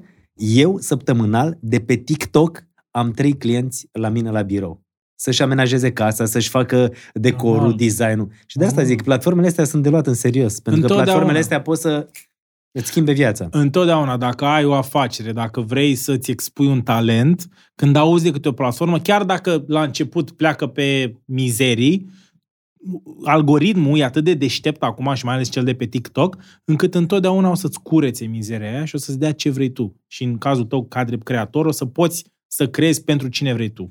Am o problemă aici cu algoritmul în ceea ce privește pe soacră mea. Vede tot felul de momente din emisiunile vechi și are impresia că se întâmplă în, în momentul când se uită ea pe ele, știi? Asta e funny, da. Da, da. Uh, TikTok-ul care schimbă viața oamenilor și în același timp Facebook-ul ți-a schimbat ție viața la început. Da, de- Și aceste, apoi YouTube-ul. Da, aceste nu- nu- postam în paralel, dar eu am fost, uh, cred că, extraordinar de viral prima oară pe Facebook, pentru că era locul unde erau toți românii și pentru că era content foarte șeruibil. Erau content relatable, erau fețe faine, erau glume ok. Na, nu vreau să spun că acum că sunt un om uh, haios non-stop, mai ales când vorbim de volum. Că eu fac, făceam mult volum, adică un sketch pe săptămână și două, trei din astea scurte tot pe săptămână. Adică vorbim de volum, e greu să-l ții la un nivel uh, Cine înalt. erau rivalii tăi atunci? Competiția ta? Competiție, Cred că uh, la scurt, da, acum ni- să nu, să nu mi se ia numele de rău dacă greșesc datele, dar știu că Mircea a apărut și el cu sketchuri lungi, tot așa făcea Mircea el, Bravo. Da, el făcea farse și după aia s-a mutat pe sketchuri. El la scurt timp după ce canalul meu a bubuit. Uh, au mai fost fetele de la Like Ones, care Mm. tot așa și ele, ele cumva făceau ce făceam eu, dar din punctul de vedere al femeii, ceea ce mi s-a părut o idee super bună. Și pe Facebook nu prea mai erau. Pe Facebook, atât vorbesc. Dar pe tine, care a fost rețeta asta să te menții și să, să-ți vezi așa drumul tău, știi? Pentru că acum când spui uh, de foarte multe proiecte, uite, Mircea a rămas în, uh, în uh, genul ăsta de sketchuri și el a făcut film uh, și a mers în zona asta. Fetele, oarecum au luat-o fiecare pe un drum separat. Da. Și oameni din perioada aia n-au mai rămas așa. Te Pe, referi la adică ce tu la știai că urmărit? pe 5 ani, planul tău, băi, A, trebuie să da, fiu film. nu, era- planul era- meu e trebuie să fac aia. Adică tu te țineai de drumul tău. Da, nu, era, eu știam că e o, o, un stepping stone, o piatră pe care te spun piciorul și să merg mai departe către următorul meu cel, ce anume să ajung să fac filme. Uh, alții uh, și au un drum poate similar, dar derivat în acel. Mircea mi se pare că face o chestie genială și anume a rămas uh, pe același rol de ani de zile și oamenii îl regăsesc ca drept acest Mirciulică de Așa acolo e și numele filmul, filmului, știi? Adică cum să nu vină oamenii să-l vadă când el de ani de zile joacă acest rol al, cum ziceam, cum sunt eu în team building, încasator. El e constant încasator. Își încasează în fiecare sketch. El e băgat, e refuzat, e băgat, e bătut, e, uh, e, e victima. Și în ochiul, în ochiul privitorului asta te face foarte, foarte puțin... uh, uh, nu, nu te face, cum se zice, nu, zi- nu... Îți rămâne publicul tău acolo. Îți rămâne, dar ce vreau să zic e că nu, tu nu îi deranjezi. Dacă tu te duci pe scenă la Sau un obișnuit cu stand-up... tine. Nu, dacă tu te duci pe scenă la un stand-up și zici că ești șmecher, nu te place nimeni. Dacă urci și spui că ești un lache, oamenii își lasă armele jos, înțelegi? Și el știe foarte bine treaba asta și o, o face foarte bine. Și Ionuț Rusu a făcut treaba asta o perioadă bună de timp. Ionuț Rusu joacă în team building. Da, ei știu foarte bine să stea, cum am făcut și eu, cariera mea a plecat pe zona de friend zone. Eu timp de un an de zile nu combinam nimic în uh, sketchurile mele, îmi luam friendzone de la toate fetele, nu... Adică erai victima. Da, eram lachel ăla care nu face nimic și publicul te adoră pentru asta, pentru că ești sub ei. Tu trebuie să fii sub public, ca ei să te adore pentru treaba asta, știi? Și de-aia zic că uh, ce a făcut și Mircea foarte bine, a rămas în zona asta super bine, de-aia și numele uh, filmului Mirciulică. e foarte bun. Gen, nu te, nu e, nu-ți face nimic. Bă, da, mă, știi, e Mirciulică, știi? Și de-aia, pentru public, asta e, e huge, ca să, ca să te, ca să fie, f- să, să fie foarte relaxați, așa, în, în, în preajma ta. Păi, și înseamnă că tu, Bromania, în... care ești tu adevăratul Bromania? Ești ăsta care ești încasator în filme? Ești ăsta care ești băiatul crescut bine de la Constanța? Da. Cine ești? Nu se știe. Sau nu se mai știe. ești producătorul șmecher care a băgat un milion la filmul Team Building? Da, nu, nu, nu, nu. nu. Eu, eu nu cred că aș putea să fiu într-un singur fel. Cred că mi-ar face bine carierei să fiu într-un singur fel. Cred că oamenii se simt mult mai relaxați când te pot încadra undeva. Au nevoie de treaba asta și cumva așa brandurile, uh, brandurile care se creează au aceste, se cheamă brand identity. Kevin Hart, de exemplu. Ce are un brand identity de băiatul ăla care, ei, ei, ei, ei, ei, știi? Și el joacă asta în fiecare film și funcționează, îi merge. The Rock, la Da. fel, în fiecare film e The Eu Bad... mereu am zis e... că The Rock e Dorian Popa, jur dacă nu e. Dorian Popa e un brand identity, știi exact ce o să zică, știi exact ce o să facă, știi? Și pentru oameni asta, uh, uh, pentru, pentru oameni asta înseamnă mult. Îi consumă produsul ăla când știu ce este, pentru că nu îi pune să... Bă, dar Și că nu-i dezamăgește, nu? Adică Nici știu nu- la ce nu- se așteaptă. Dacă știți la ce să te aștepți și Uite, primești mie la mi ce s-a te aștepți, părut, bă. am fost cu copiii mei la filmul Five Gang, unde ai jucat acolo, erai polițist uh, și ăsta a fost rolul tău în Five Gang. Da. Nu? Uh, și copiii mei erau fascinați să mergem, să vedem filmul, apoi l-am văzut și pe Netflix. uh, Nu mai era în cinematografic, l-am văzut pe Netflix. Așa și apoi am văzut și Miami Beach, am văzut și Team Building și mie mi se pare că tu ești băiatul ăla care ai stat așa, uh, cum să zic, n-ai deranjat în stânga, n-ai deranjat în dreapta, ți-ai văzut de drumul tău și dintr-o dată toată lumea zice, bă, l-ai văzut pe Bromania? Bă, Bromania, bă, Bromania, știi? Adică mi se pare că te-ai făcut remarcat prin toate rolurile tale, dar în același timp mi se pare că e foarte multă muncă în spate și că faci asta de mulți ani, se vede, știi? Da, se adună ușor, ușor, dar în același timp, îți jur, au trecut doar Adică să nu spui că tu nu ești conștient de succesul tău. Conștient? Sunt, sunt, sunt conștient și sunt... Te recunoaște lumea pe stradă? Da, da, da. Cum te strigă? Bro, Bro. Bro. șefule, penis mare, nu știu cum... nu, În sunt... ce zonă mergi când ai apelativele astea? Nu, nu, sunt, uh, uh, sunt humble, mă, mă, mă, adică mă, mă fac să mă simt uh, extraordinar oamenii care mă recunosc și o fac și într-un mod drăguț.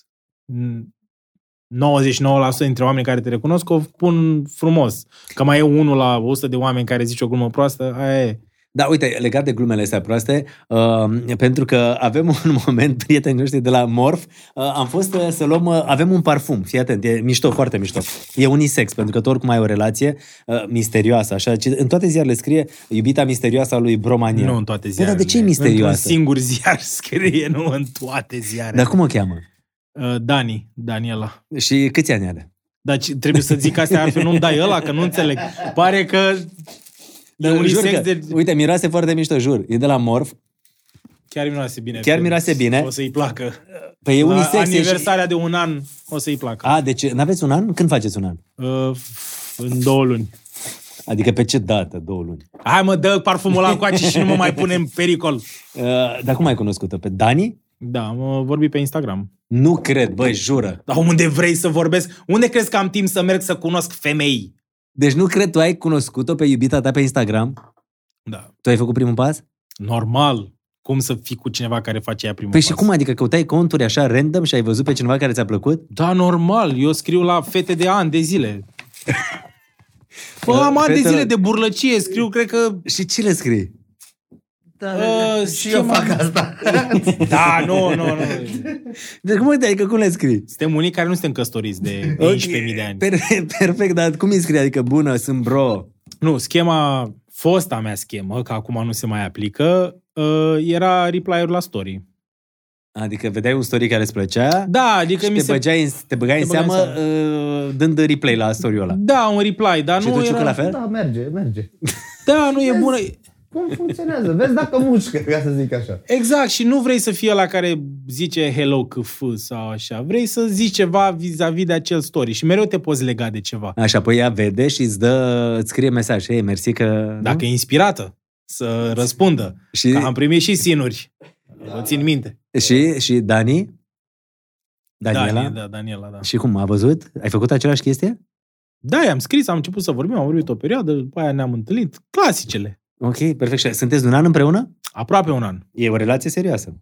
Bă, la, de la zero relații de șapte ani la un an, eu cred că mai, mai serios de data pentru mine nu se poate. Uh, Vreau să zic că parfumul este celor uh, de la Morf, sunt niște oameni care ne sunt parteneri și au niște parfumuri foarte mișto. Bă, se numește Obsesia și este o chestie pentru simțuri, senzualitate uriașe, uh, extract de viață pură. Fii atent, jur, așa scrie, un amestec de lemn prețios pentru a spori caracterul cel mai rebel. Jur, asta este descrierea parfumului de la Morf.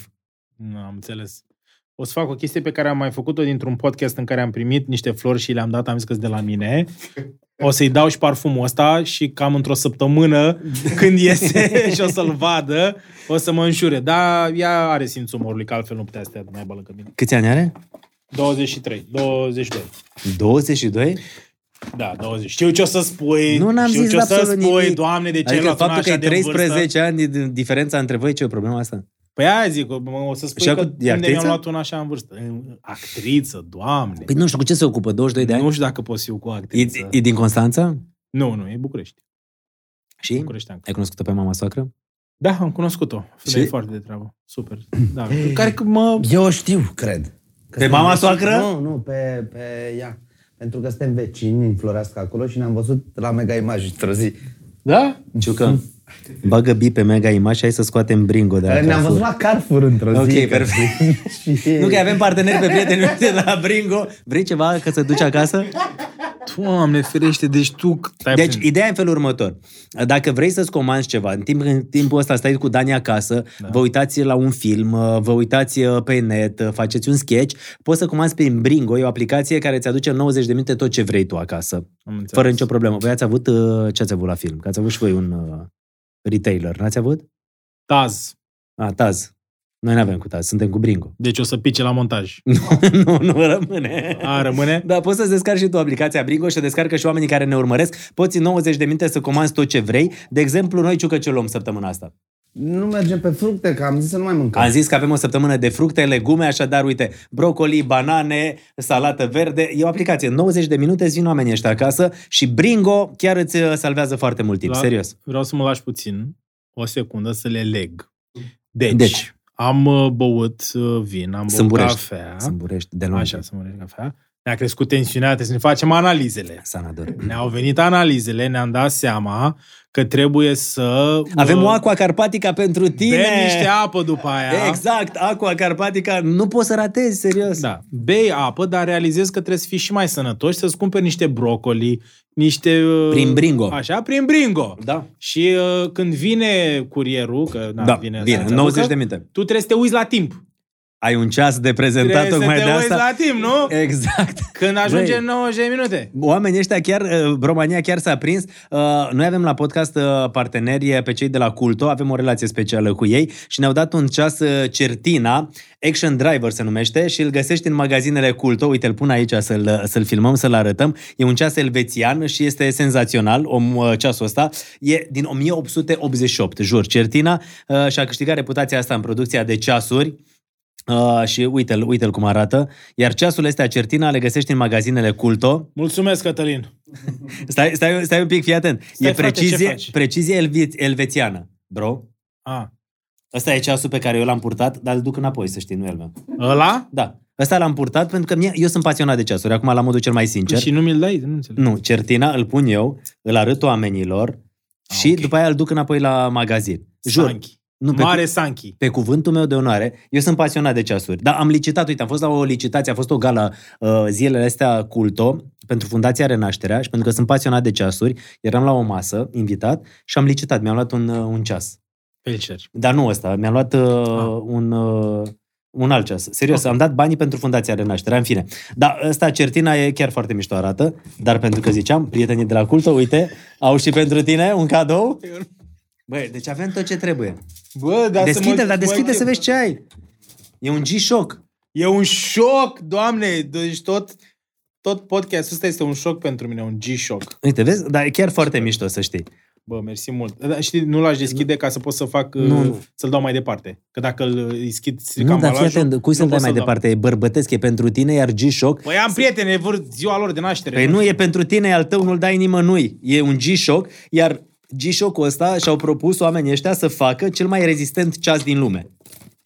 A, putem să facem orice cu el? Da, putem să adică facem poți o să, le iei și în demonstrație? team, poți să le iei și în team building cu tine. Bă, nu știu dacă, nu știu dacă rezistă Și la fii timp. atent, e singur, smartwatch și e considerat unul dintre cele mai rezistente ceasuri din lume. E foarte tare, jur, Bă, G-Shock. ce a mai făcut ăștia, mă? Aute. Strong, super. Auzi, dar dacă Fii vine... atent, GPS, Așa, să nu mă Uh, pierd. Da, exact, uh, să-ți măsoare bătăile inimii, Așa, da, asta pot să-i dau lui mama. exact, uh, și uh, ai, ai de toate la el. Tot ce Da, este- am o întrebare pentru tine. Când vine curierul ăla și De la mi Bringo? aduce, da, de la Bringo, eu aș vrea cumva să miros bine. N-aș vrea să... Avem un parfum, ți l-am Am dat par- mai devreme. Aoleu, am parfumul ăsta de la, de la Da, da, da, Morphs. da, da, Așa, exact. bravo. Bă, Bă, avem, complet. avem tot ce trebuie. Da, bun, super. Mă simt ca la Oprah, efectiv, ca la Oprah. Sub scaun ce am. Când pleci o mașină în fața casei te așteaptă. Doamne, Bro, haide să ajută. dăm noroc și să Da, continuăm noroc, discuția noroc, asta, da, da. pentru că ești un tip foarte mișto. Ah, mersi, altfel mă dădeai afară. Da. Ai avut pe vreunul care a zis, bă, de ăsta nu-mi place. Bă, dar jur că am avut podcasturi în care, după ce am terminat, zi măciucă. Zi, mă, ciucă. Ce? Ce am zis? Zi, mă, ciucă e... La podcasturile astea care au venit niște invitați care una întrebam, alta ziceau, Da, Bă, bine, acum nu ce putem să vorbim urât de invitații noștri. dar nu vorbim urât. Da, poate că am avut și... Momente altfel de dificile. impresii. Vreți să Sau dau o momente idee? Da. Și apoi Hai. vreau să zic ceva, zi. Sunt convins. Aș propune să ai toate cadourile astea pe care tu mi le-ai dat azi și îți mulțumesc, să le ai așa, gen așezate și la fiecare invitat să-i spui la final, alegeți ceva ca să ieși mai pe, știi? Și să fie constant, să fie puse ceasul acolo. Băi, vine mișto și- asta. Păi dar trebuie să le argă pe toate. A, tu ai prin contract, trebuie să le dai pe toate, atunci nu știu, ok. Da, poți să ne ajuți la chestia asta să implementăm? Mm, nu, cred că o fac la al meu. Cred că îmi fac și eu podcast. Matei Dima Podcast pe canalul România. Da, știi care e chestia? Legată de parfum. Cei de la Amor, când au venit, au zis Florin a fost și a luat. Și a întrebat, bă, cine vine, ca să știm, să-i facem profilul, să-i dăm. Și a zis Bromania. Și Florin, zi sincer, fără să te roșești, ce au zis când, a, când ai auzit că vine Bromania? Ceva de genul, trebuie să fie ceva mai sofisticat, un parfum mai sofisticat, Kelly un pic mai sofisticat. Și că e un pic? Ce? Zi ce mi-ai zis, că e un Ai pic? grijă ce spui. Că ți-au zis că e un pic antipatic sau cum? Așa, mai sofisticat, mai... Arogant. Mai Nu, mă, arogant, el, așa, el mai ardelean arogant. și nu vrea să zică. Te, te lovești de pe... Da, mă, da... E, jur, adică nu vezi E că s-a Adelean, și mă, roșit. el e de treabă, mă. Da, e de gașcă. Da, acum, sincer, ai avut, uh, ai, avut- i-au zis oamenii ăștia și de multe ori și eu am percepția asta a unor oameni care, fără să te cunoască, spun tot felul de etichete. Și ai avut momentele astea în care lumea ți-a zis, bă, Bromania, ești un încrezut, un, uh, ai venit tu din America să ne spui cum se face școala aici. Nu vine să cred, frate, că ai să asta despre mine. Nu eu. Ba nu, tu ai spus. Se vede foarte clar pe tine. Da, Tu ce le-ai zis când m-au făcut sofisticat arogant? Le-ai spus nu e așa? Nu, că nu te cunosc. Nu știam. Și acum ce crezi? Acum am... Așa, mersi. Acum mi-am schimbat părerea. Adică nu aveam o părere rea despre tine, dar nu te cunoșteam și acum Bun. pot să... le zic. Și acum ce părere ai? Bună, da. E băiat de treabă? E un băiat de treabă, da. Dar tu, tu observi că el seamănă cu Ed Sheeran? Uh, e puțin Ed Sheeran, da, dar Da. nu, nu m-am gândit. Eu îmi pare, e, el e genul de, cum, cum, cum te cheamă, iartă Florin. Florin. Florin pare genul de om la care te uiți o secundă și îți dai seama că e băiat bun. Da. să Adică știi. e genul de om care pare de tre- Nu știu dacă e bine pentru tine asta. S-ar putea să... Dar poate o folosești ca pe un... uh, un folosești casator ca pe în o- următoarele Da. uh, roluri. Totul să ne bucurăm Da. de premii. Cred Da. că e singurul podcast la care ai primit atâtea premii, nu? Cadouri. cadouri. Premii? Deci, pre- cadouri, premii ce mai contează și emisiunea dacă mergi la Marina Almășan la fel o să primești. Da, și te rog să spui la oameni de acum că sunt un băiat de treabă, da? Dacă nu te omor cu mâna mea. Mersi mult de tot, super. Da, ai avut percepțiile astea greșite din partea oamenilor în ceea ce te privește și te-a deranjat?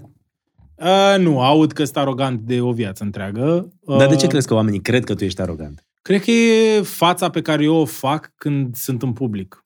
Eu am un fel de uh, barieră pe care mi-o impun cumva și cred că de multe ori este interpretată greșit. Uh, recunosc că de multe ori poate sunt intenționat arogant pentru că vreau să păstrez cumva o, o barieră între mine și oameni, pentru că ce aș vrea să înțeleagă urmăritorii e că când, când ești supus, un, când, când nu mai ai un filtru față de oamenii de pe stradă, poți să ai frica asta, că nu știi cum o să vină la tine. Nu știi ce o să zică. Ești foarte tangibil față de vedeta clasică veche. Ești o vedetă de pe internet. Ești o vedetă care a, a, a născut pe internet. A apărut pe telefonul ăsta. E ca un frate de al tău. E un... Mhm. Bă, vino coace, știi? Și asta pentru un om care nu e neapărat pregătit să f- fie luat atât de tare, poate să se traducă în, în aroganță de multe ori în felul în care eu mă, mă comport. Dar în același timp, pentru că știu că odată ce treci de bariera aia, eu sunt gata să îmi dau și sufletul pentru un prieten adevărat, îți țin acea barieră destul de ridicată ca să nu treacă oricine. Mai ai prieteni din copilărie de la Constanța? Da, da, am, am. Oameni cu care mai păstrezi legătura? Foarte- Chiar dacă a trecut atât de mult timp? Da, da, da, nu mulți, nu mulți, pentru că eu, din dorința asta idiotă a mea de a mulțumi oamenii și de a fi acceptat și de a fi cool și de a De asta nu te intra- duce să faci depresii, să te duci cu capul la un moment dat? Ba da, ba da, dar evit să vorbesc despre depresie, că mi se pare că toată lumea vorbește despre depresie. Hai să De-ai vorbim avut? despre lucruri frumoase.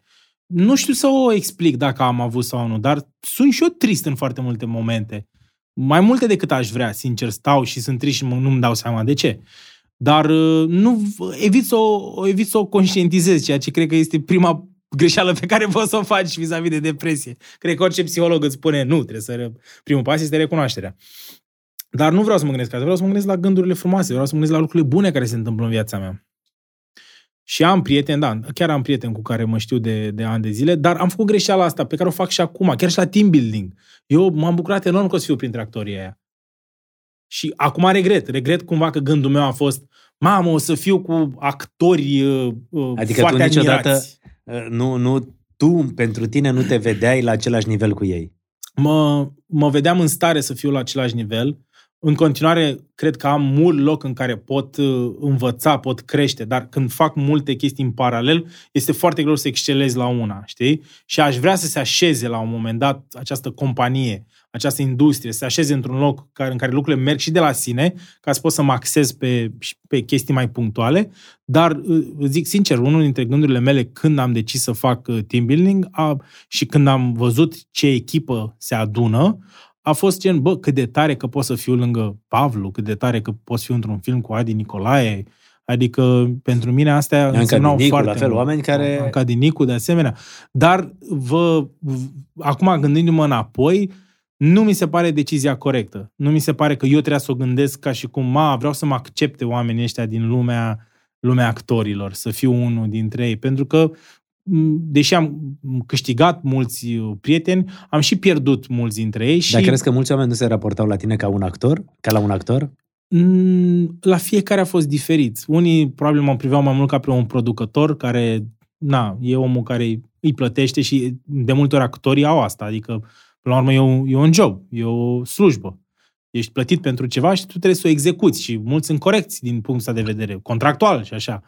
Uh, dar uh, toate sacrificiile astea pe care le-am făcut, să zic, și uh, kind reminderele pe care le-am primit și certurile pe care le-am avut, pentru că e filmul care a fost cel mai plin de certuri, ca să spun așa, de, de clash de orgolii. Niciun film pe care l-am făcut n-a fost. De ce? Fiecare... Pentru că suntem orgolioși, pentru că eu sunt orgolios, pentru că uh, oamenii cu care lucrez sunt foarte orgolioși. La toate filmele pe care le-am făcut, gândește-te cu ce oameni am lucrat eu, sunt oameni cunoscuți. E greu să lucrezi cu micuțul?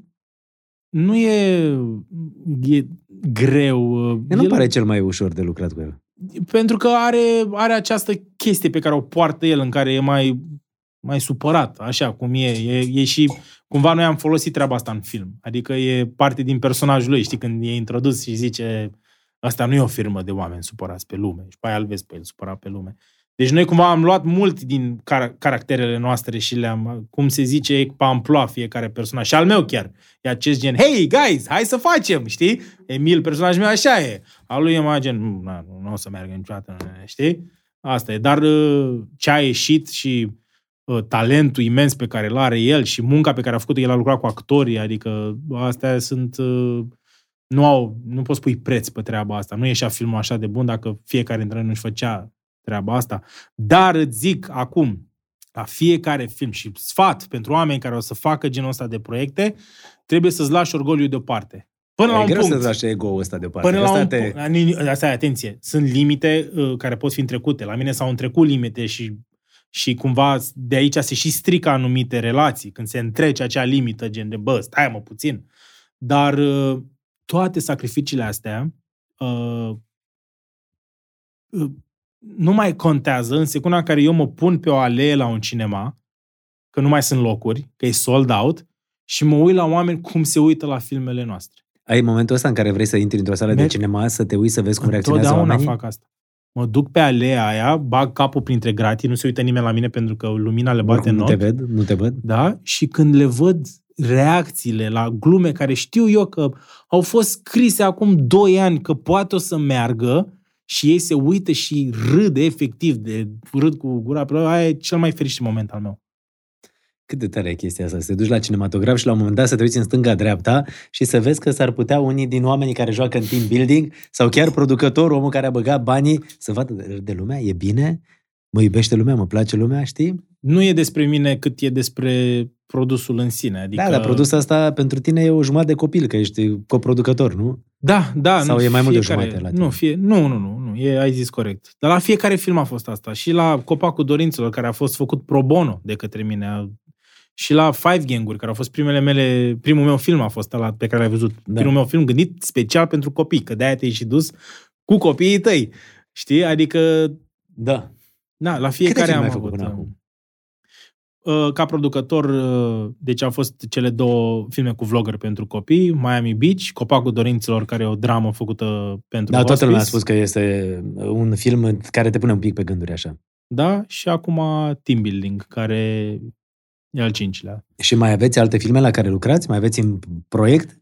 Avem și lucrăm, da. uh, Ce, știi, am avut o discuție de curând cu, chiar cu Codin am avut, în care îi spuneam că simt așa că, doamne, de-abia aștept să scot Tim Link, că parcă am stat degeaba. Și s-a uitat așa la mine și a zis, boss, noi în 2020 făceam postam, postam, postam, vezi limbajul de internet, urcam în cinema Miami Beach, au trecut trei ani. Tu în trei ani ai făcut cinci filme, adică e enorm față de dacă este raportez Dar la nu ce te a consumă existat foarte în mult industrie. chestia asta de a face, de a face, de a face, de a face mereu? Ba da, dar din, așa cum ți-am și spus, dacă simți că ești menit pentru treaba asta, e, e, e crucea mea de purtat, dar e o cruce foarte frumoasă, adică mi iau foarte multe lucruri bune din toate. Îmi trăiesc visul de la 10 ani. Nu pot să mă plâng de Cât de treaba tare asta. mi se pare chestia asta. Știi, alții la 10 ani vreau să fie pompieri, vreau să fie polițiști, nu știau ce Păi, Aia vreau care să contează, fie. aia care fac, fac lucruri care Iar tu vrei contează. să fii actor, să faci filme și uite că se întâmplă treaba asta. Dar cum l-ai cunoscut pe Lucian? Pentru că Lucian ai spus că e partenerul tău în casa de coproducție atunci când ai venit din America. Da, Lucian e partenerul meu și prietenul Lucian meu. cel care are Global. Da, este și prietenul meu cel mai bun, e ca un, ca un frate pentru mine. Uh, și ne-am cunoscut în Los Angeles. Nu cred, întâmplător? Foarte întâmplător.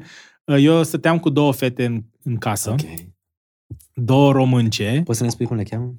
Uh, da, ele sunt fete care... De fapt, nu, nu, nu zic că ele au lucrat. Nu, nu, nu, sunt două fete care erau la aceeași școală cu mine, așa ne-am Da, cunoscut. da, mă gândeam dacă le mai ții minte, mai ții minte cum le Normal cheamă. că le țin, încă vorbesc cu ele. Una a rămas și produce în, în LA și urmează să producă Miami Beach 2, adică e ceva wow, că după ați ani mă reîntâlnesc cu ea și ne ajută să producem. Și cealaltă e o fostă scriitoare de la ProTV, adică e ceva... Adică erau colegele tale de Da, la cămin, școală. ca să zicem așa, de E, școală. Nu, nu era că mine, că ne-am luat chirie, cum ar veni, dar eram la aceeași școală, toți trei, așa ne-am cunoscut. Și? Și am luat uh, cu chirie toți trei ca să aibă sens să ne permitem. Și la o petrecere a zis, uh, una dintre fete a zis, bă, hai, n-aș merge, dar n-am chef, dar nu știu ce. Și am rugat eu frumos, bă, hai, bă, noi n-avem petreceri pe aici. Că na, n-aveam bani, n-aveam nu știu ce, nu găseam petreceri, știi? Și ea era un român care dădea party pentru Ina. Dacă hai să mergem, știi? Și eu am zis, hai mă, te rog eu frumos, că eu nu știam pe nimeni Hai acolo. cu am mine, zis, să ieși eu din casă. ea știa pe un uh, fotograf de la ei sau ceva de genul ăsta și am zis, bă, te Pe rog eu. Aninaru. Pe Eduard Aninaru. Uh, cred. da, pe Aninaru și Khaled care filma pentru Da. da. Ina pe vremea aia. Și că hai, și bă, doar introduce-mă și pe mine acolo și după aia pleacă. Vreau să mă petrec și eu undeva, știi? Și am ajuns acasă la Ina, uh, unde era Lucian Gazdă și erau mulți români, aproape toți românii din LA, ne adunaserăm la această petrecere și povestea e foarte haioasă, mai ales zisă de către Lucian, că era o fată acolo care se mutase cu dansul, vrea să danseze, dan- dansatoare profesionistă, l- care m-a, m-a simpatizat din prima cumva, că eu eram, eram eu pe acolo, ei, ce faceți, care e treaba, nu știu ce, știi? Și uh, e, e foarte funny că el mereu povestește, zice că, bă, când te-am văzut acolo, că te plăceau toate fetele pe acolo, am zis, cine dracu e ăsta, dați-l afară de ei, știi?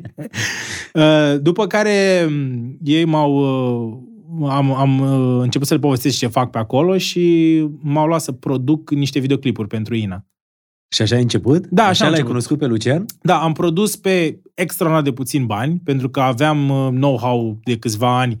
Hai pe plaja aia că nu, nu te verifică nimeni cu avizul, hai pe strada aia, hai că știu eu un băiat cu lumini, știi? O românească de asta în care ne-am unit. Am filmat și pe un rooftop unde filmaseră Red Hot Chili Peppers, uh, o chestie foarte tare pentru Ina și ne-am împrietenit în perioada asta. El atunci era iubitul Inei. Nu mai era. Nu mai era? Nu Ah, mai era, ok. nu mai era, nu mai era, nu mai era. Nu mai era și uh, uh, ne-am împrietenit foarte repede pentru că Lucian are această calitate, deși e un afacerist și un, un geniu pe zona asta, uh, a, recunoaște foarte ușor oamenii pe care să-i apropie de el, care au cumva tangențe cu el, uh, că și el e foarte sufletist și el e, e, cu, e vrea să fie cu oameni care n au energie pozitivă și eu eram acolo atunci, mai ales atunci, n-aveam griji, eram, chiar mă durea undeva, de-aia mereu mă gândesc la trecut ca și cum, bă, mai ții minte, mă, când ne durea undeva în perioada aia, nu ne păsa, dacă nu știu ce, și acum suntem amândoi cu, bă, dar ce facem pe lumea asta, dar ce știi? Și ne-am mega împrietenit din punctul ăsta de vedere, l-am și ajutat cu orice mi-a cerut, el înapoi, în timp, după aia mi-a, m-a răsplătit pentru tot ajutorul meu și de acolo a plecat o prietenie care a fost așa, gen rachetă, efectiv. Ne-am, după aia am venit în România și am stat cu el în, în primul an. primii doi ani, de fapt. Am stat împreună, pentru că eu de-abia începusem cu Bromania și uh, banii toți îi băgam în a produce Bromania, știi? Și am stat cu el uh, în casă, practic, să, fără să plătesc nimic. Și practic acum și în filmul Team Building uh, se poate observa că firma la care lucrezi tu este... e un, da, e, e o glumă internă acolo, se cheamă PLM Global. Da, da, ok, perfect. da, sunt multe. Eu vreau la un moment dat să fac un uh, vlog în care să trec prin tot filmul, filmul să arăt la oameni câte glume ascunse sunt în film, de fapt. Sunt și să știi că sunt foarte multe și sunt deci mulți PLM oameni... toată lumea înțelege ce înseamnă, nu? Că era și da. Pepe la Teen Music, care Da. avea aceeași semnificație. Da, PLM, care la finalul filmului e dublat de faptul că Micuțu își face o firmă care se cheamă AI, Adică inteligența artificială. da, și e AI de, pul, de PLM, știi? Adică e, o, e un joc de cuvinte foarte funny acolo. Dar sunt multe din astea și de-aia mulți oameni ne scriu că s-au dus a doua oară la film, ceea ce pentru Da, mine mă, e eu cred că wow. de asta ți-a avut super succes, pentru că în primul rând toți corporatiștii s-au încolonat și au mers să vadă filmul ăsta, pentru că este Da. despre mail-urile lor, despre viața lor și despre foarte multe realități care se întâmplă în corporații. De-aia mă Nicoleta, bucur, nu? Nicoleta, Nicoleta personajul- 100% există în absolut orice companie. Există foarte și- bine joacă, foarte bine, Da, foarte Sorina- bună, Sorina- Sen- senzațională. Sorina Ștefănescu este actrița care Mi-a o plăcut mult, da, interpretează, foarte e- bună, foarte e, bună. E aur în film și ne bucurăm și noi că primim uh, tot felul de din astea de la corporații. Uite, mergem 10, mergem 15 și eu zic, wow, merge cât mai mult. Mergeți. Cred că Șerban Pablu ne-a povestit aici la podcast că la un moment dat l-a sunat sora lui și a zis uh, fii atent, vreau să facem în felul următor, am vreo 5-10 colegi cu care vrem să mergem la film, dar vrem să-ți plătim și ție biletul să vii să vedem filmul împreună, știi? Și mi Da. s-a părut foarte tare. Adică filmul ăsta a unit așa foarte mulți oameni din foarte multe domenii. Da, și eu am și dacă avut, pozașului care are câți ani pozaj? 24. 24 și i-a plăcut filmul, e ceva. Am primit uh, fix înainte să vin la voi, am primit o filmare din uh, Băneasa, din mall, cu o gașcă de liceeni care cântau un actor grăbit la scena cântată de către Bă, Nicu și cu Bani. Brenciu, bun de tot momentul ăla, senzațional. Da. Pentru că și Horia Brenciu joacă în filmul ăsta Oameni Buni uh, și momentul cu el este fabulos. Da, noi l-am ținut uh, surpriză în punctul în care Bă, suntem e acum bun de și tot. așa e. Și Horia a fost, doamne, deci știi cum e, auzi, nu, despre el n-am auzit nimic, dar te gândești la, te pregătești pentru ce e mai rău. Și până la urmă e o glumă foarte, trebuie să ai o autoironie fină, Da, da, da. să accepti Da, e bun rolul Horia, pe care... foarte Bă, deci ziua în care am filmat cu el nu-mi venea să cred nivelul de profesionalism și dedicare pe care a avut-o pentru film și se și simte da, când apare pe, pe, în scena aia lui, mă Da, rog, da. oamenii deja au văzut-o. Dacă Trebuie așa. să mergeți să vedeți dacă n-ați văzut, iar dacă ați văzut, puteți să lăsați comentarii despre filmul Team, uh, team Building. Fii atent, vreau să te întreb câteva lucruri și vreau să completăm dacă am putea face în felul următor o scrisoare. Și o să zic așa, a fost odată ca niciodată, eu o să spun la un moment dat puncte, puncte, tocmai trebuie să mai bem un pic un Nu mai, nu știu dacă vreau, vreau să fiu atent, dacă mă mai pui să mai beau, după aia nu, zic... nu, tocmai trebuie să, să, să fie natural, uh, bro. Dar ce bem, că n-am înțeles. Uh, de ce vrei tu să facem reclamă la podcast? Adică Eu vreau avem să te voie să ajut. zicem? Eu vreau să te Avem ajut. voie să zicem? Tu zici ce vrei e podcastul tău. Sunt Și burești, vreau sunt să- prietenii noștri și crede-mă că era vinul preferat al lui Nicolae Ceaușescu. Asta am aflat noi din podcastul ăsta de la invitați care ne Perfect. Pentru Nicu. Care ne-au spus că întotdeauna președintele când avea invitați de afară îi servea cu un vin de sâmburești. Cum zic, Parcă altfel simți, este? Sunt curios dacă mai zic oa- oamenii în vârstă în, uh, în uh, autobuze acum a făcut iar ele, da, a făcut și bune. Oare se mai zice asta?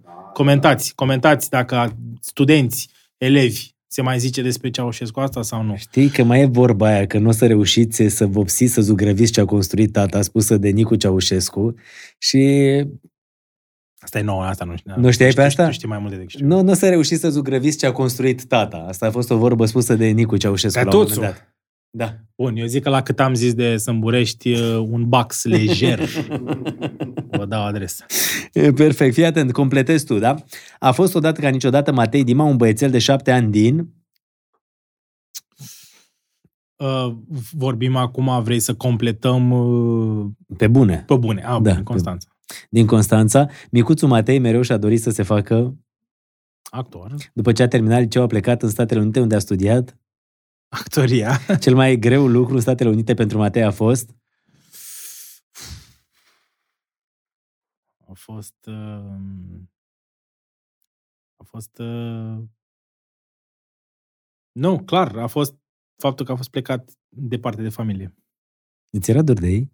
Da, constant, normal. Știi, de câteodată încerc să înțeleg ce e în sufletul unor copii sau unor oameni care sunt plecați departe de familie.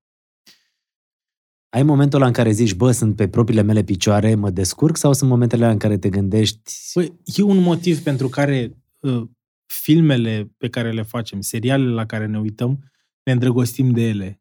Dacă te uiți atent, o să realizezi că mereu te îndrăgostești de, câte, de, de un produs video datorită relațiilor interumane din acel video.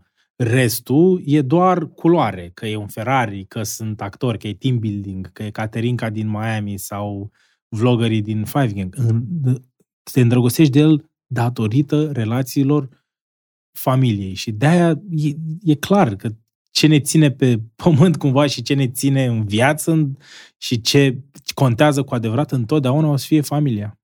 Și deci cel mai uh, greu lucru în Statele Unite pentru Matei a fost distanța asta? Da, distanța, distanța de familie. A făcut videoclipuri, filmulețe pe internet, seriale, filme, dar cel mai mare, cea mai mare realizare a lui este că Mm, că a ajuns la podcastul lui Măruță. știu că să bage asta în promo. Într-un final, Matei Dima se va pensiona și se va muta în... Uh! Mm, în munți, o să iau razna și o să cresc animale în munți, probabil. Nu. Acum tot așa, vrei să fii mai jos uh, uh, sub public, nu știi? Ai observat că Da, fac da, asta da, din da, când da, în da, când? am observat, Vezi, adică- ai observat. E important. Ei trebuie să se simtă în siguranță vis-a-vis de mine. Mhm. Uh, nu mă mai văd un uh, cetățean al unui loc anume. Eu cred că lumea asta e mare și frumoasă și vreau să cred că de la o vârstă încolo, după ce mi-am um, rezolvat toate problemele și mi-am răspuns la toate întrebările, o să pot să călătoresc în toată lumea asta și să găsesc un loc unde să, Și unde să te-ai fiu vedea așa? Bătrân. Păi nu știu că statea locuri pe... Vreau să merg prin Japonia, să devină ciudat, să fie loc ceva ciudat în Japonia. Vreau să merg în Australia, să-mi fie frică de animalele alea. Vreau să merg prin A- Africa de Sud, să... Deci ăsta e Știi? răspunsul la într-un final Matei Dima se va pensiona și se va muta în, alături de familia lui formată din... Uh, familiile. Uh, uh,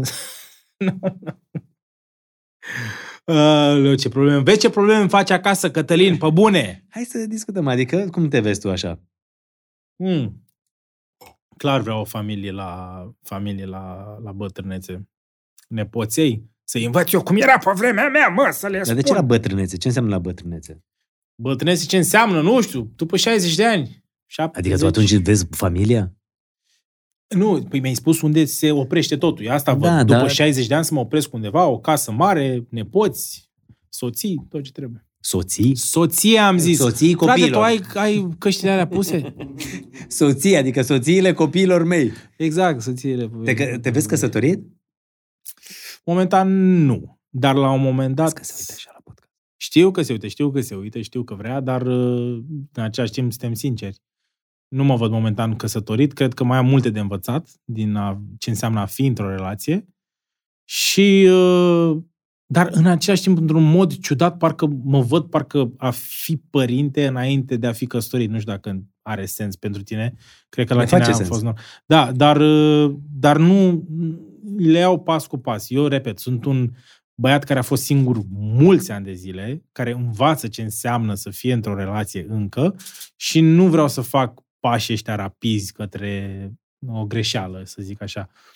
Deși în același timp, când mă uit la cum au reușit Îți ai e noștri, teamă? nu mi-e teamă.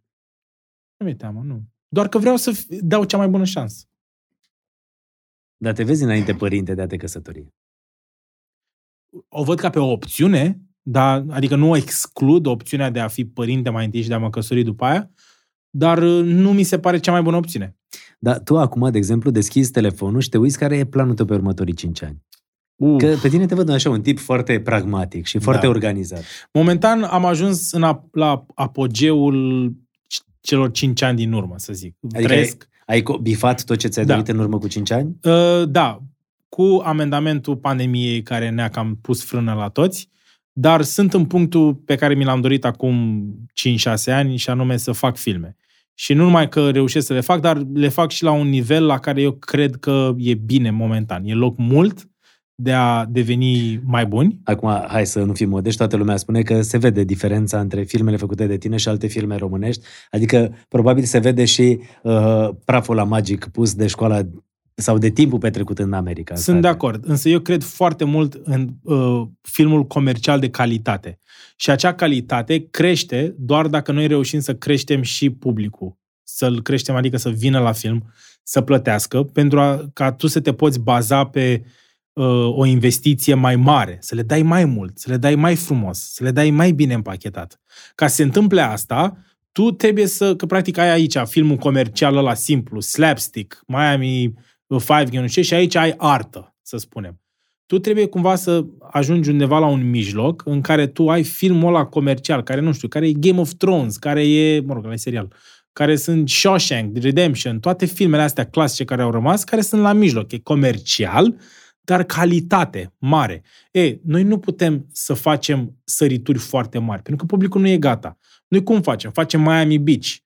Bă, au venit 550.000 de oameni, puteau să vină mai Jumătate mulți. de milion de oameni au văzut Da. la cinema. La cinema. Da, la cinema. Veneau mai mulți dacă nu se oprea de la pandemie. Bun. Păi ce facem acum? Hai să încercăm team building. Ce facem la team building mai bun cu un pas? Aducem 30 de actori de comedie care au istoric de comedie, care au istoric în stand-up, care au uh, joacă pe ș- uh, scenele teatrelor și așa mai departe. Bun, ăsta e un plus. E mai bine că la noi, na, eu și Codin, am avut, chemat o groază de oameni pe acolo care nu jucau neapărat, nu aveau.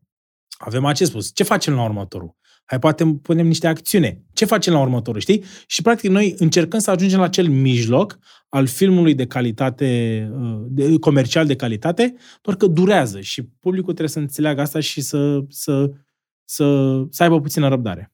Și peste 5 ani? Ăsta ar fi.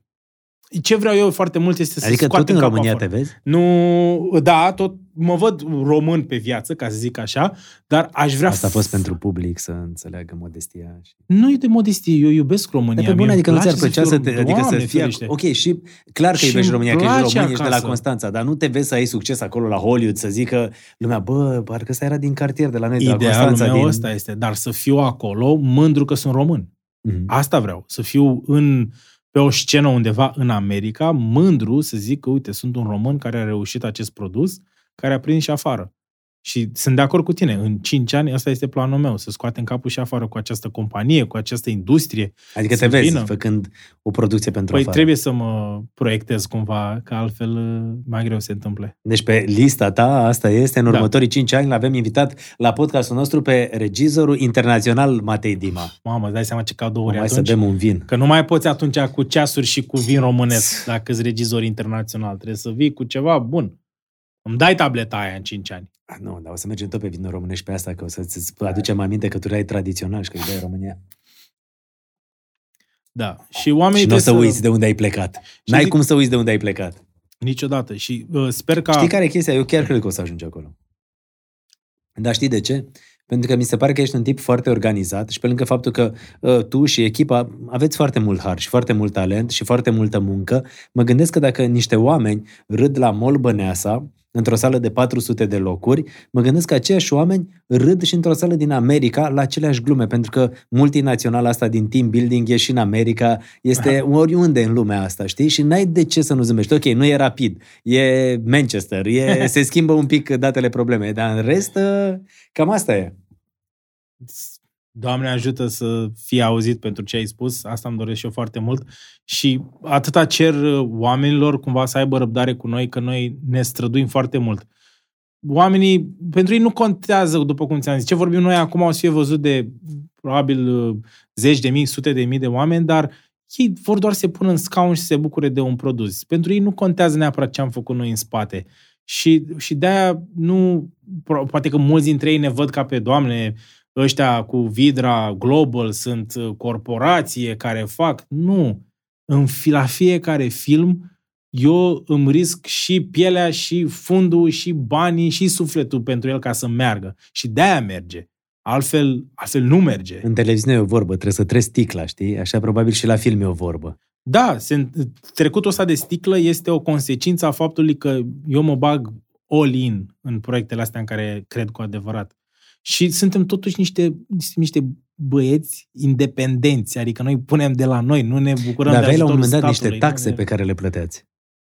Mai e statistica Asta aia? e- Da, am o, am o statistică. Pentru că oamenii nu înțeleg că, de fapt, banii aia din biletul de film plătit de ei nu e 100% către vreți, voi. Da, vreți numere? Vreți numere? Da, haide să trecem la multinațională. Scoateți un pic și o foaie și aflați că, de fapt, din prețul unui bilet, Da, da, oamenii ăștia care l-au produs, uh, care au produs filmul rămân, de fapt, cu 10%, nu 10%. Nu 10%, dar uh, cel mai mult lăsăm cinematografului, pentru Da. că dacă nu poți să-l pui în cinema unde îl pui, după care plătești taxe către stat, către CNC, către etc. și de-abia la final rămâi cu vreo 30-35% tu din ce face un film cu adevărat.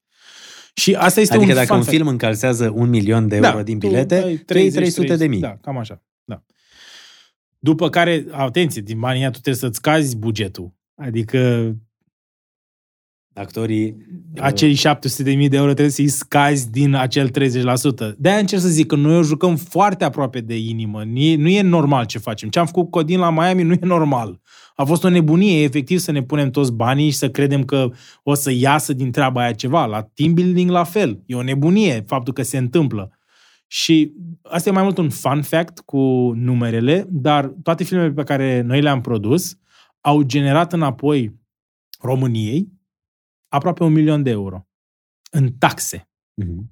Deci vorbim de două five gang în Miami Beach și în team building până în punctul ăsta, atenție, calculat până în că astăzi Adică am până în rugat- punctul ăsta înseamnă vreo două săptămâni de la lansare. Da, uh, nu, o săptămână singură, că încă nu am calculat ce, Ok, ce ne-au cam o intrat. săptămână de la O lansare. săptămână, 200 de mii aproape de intrări. Noi, în taxe date înapoi statului, avem un milion de euro pe care l-am dat înapoi statului.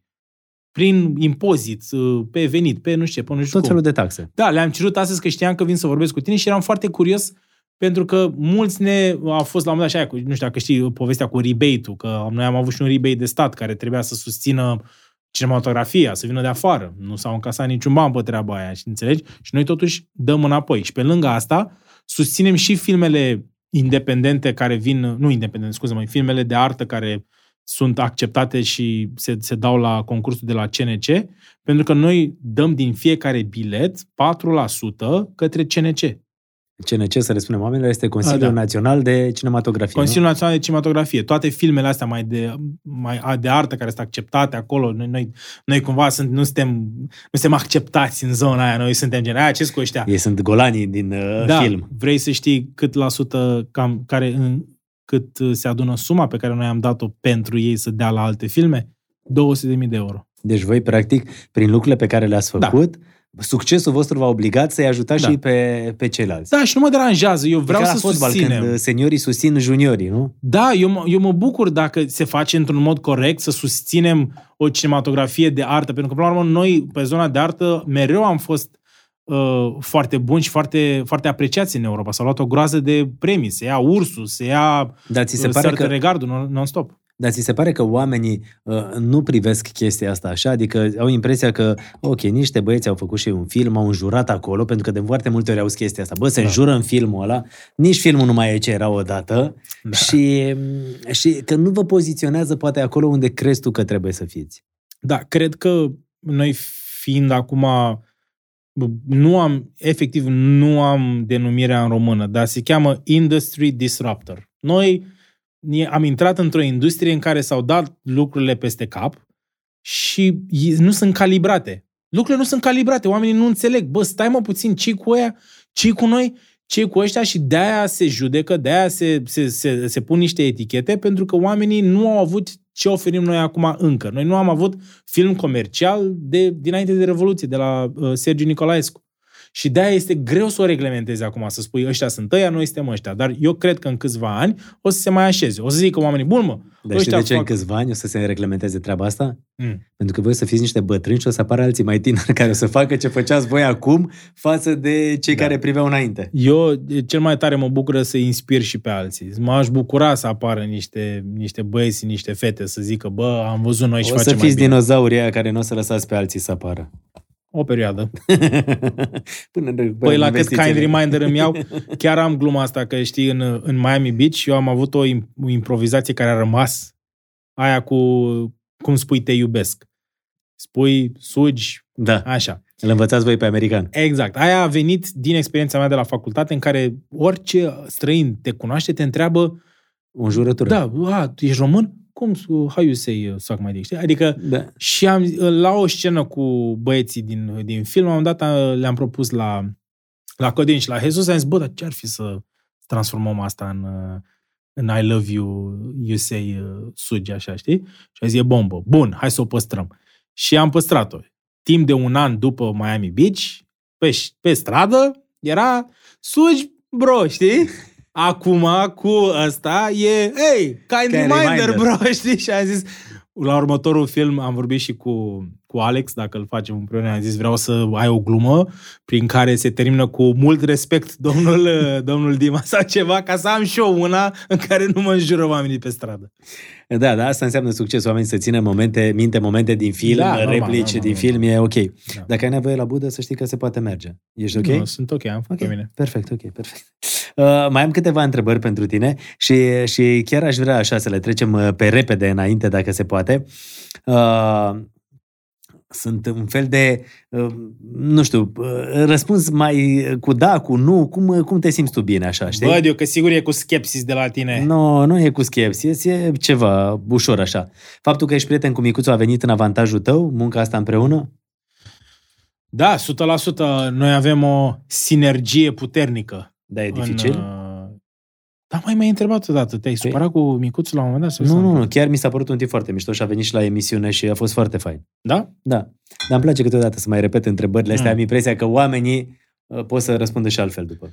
E Bă, foarte mișto și cred- e foarte... Da, e, talentul lui e, e, e, e greu de meciuit, cred, acum în România.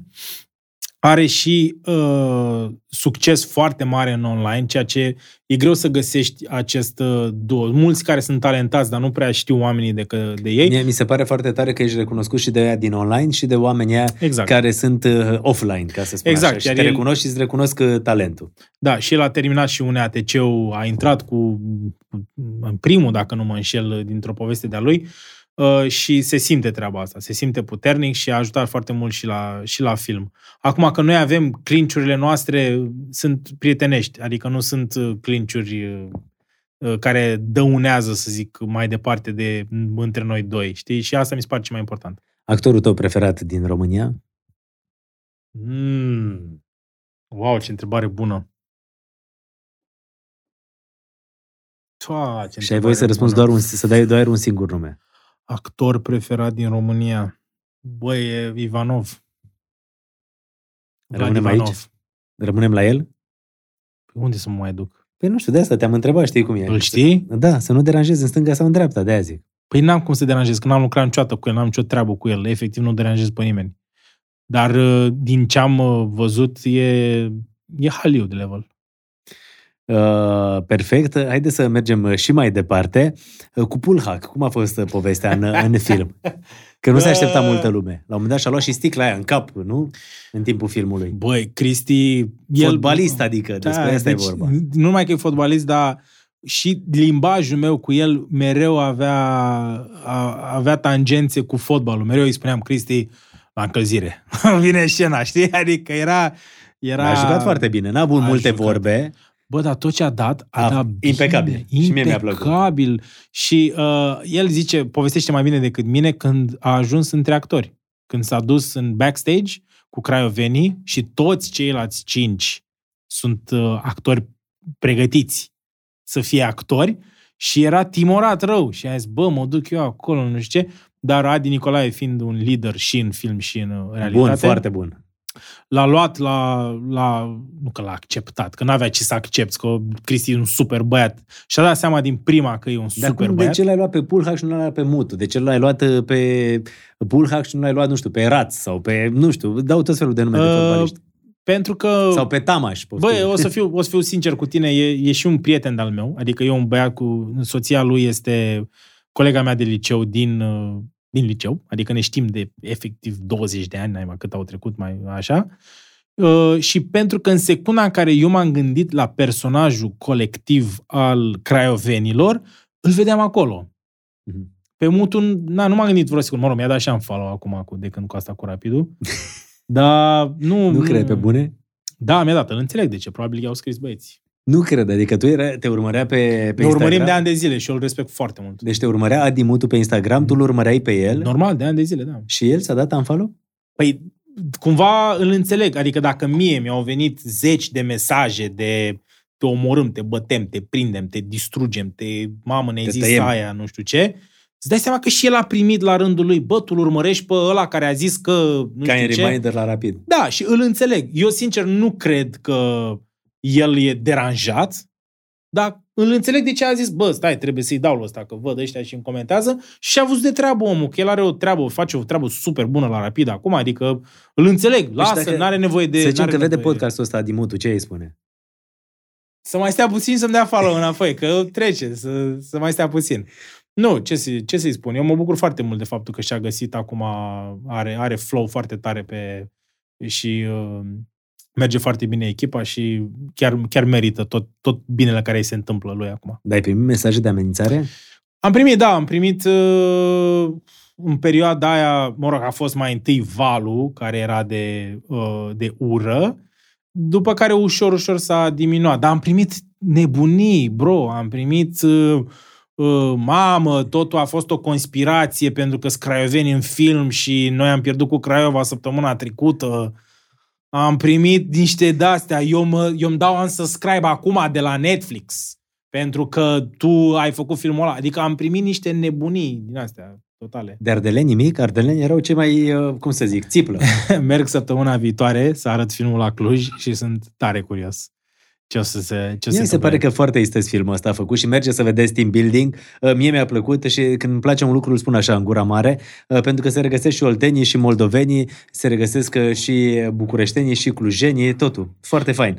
Da, da, este o satiră. Ce aș vrea să, să menționez Bă, la urmă vis-a-vis te de- duci, râzi, glumești și nu îți iei filmul ăla ca și cum e despre tine. Adică e pur și simplu te distrezi și aia e. Da, dar cred că oamenii ar ajuta să știe și că sunt uh, forme diferite de comedie. În, în cazul nostru e o satiră. Facem, facem un mișto exagerat. Cam asta înseamnă. Nu e parodie, nu ne ducem în uh, uh, scary movie, not another teen movie și așa mai departe, în niciun caz, dar satirizăm niște chestii. Și uh, toate au o explicație la final. Adică nu-i slapstick. Actorul prefer- tău preferat de afară? Oh, uh, de afară, cred că în momentul ăsta, că se schimbă, în funcție de munca pe care o fac, uh, acum culmea e Tom Cruise. Deși n-a fost niciodată. Mi-au plăcut Christian Bale, mi-au plăcut uh, uh, Leonardo DiCaprio, care fac personaje, efectiv. Ei stau, dorm în dorm în cadavru de cal ca să joace bine, să ia Oscarul. În schimb, în ultimii ani, mi se pare că ce face Tom Cruise cu filmele lui, și anume că își face fiecare stunt, se aruncă de pe avioane, se așa, m- mie mi-a, pe mine Ai m-a văzut ultimul Top recâștigat. Gun, nu? Da.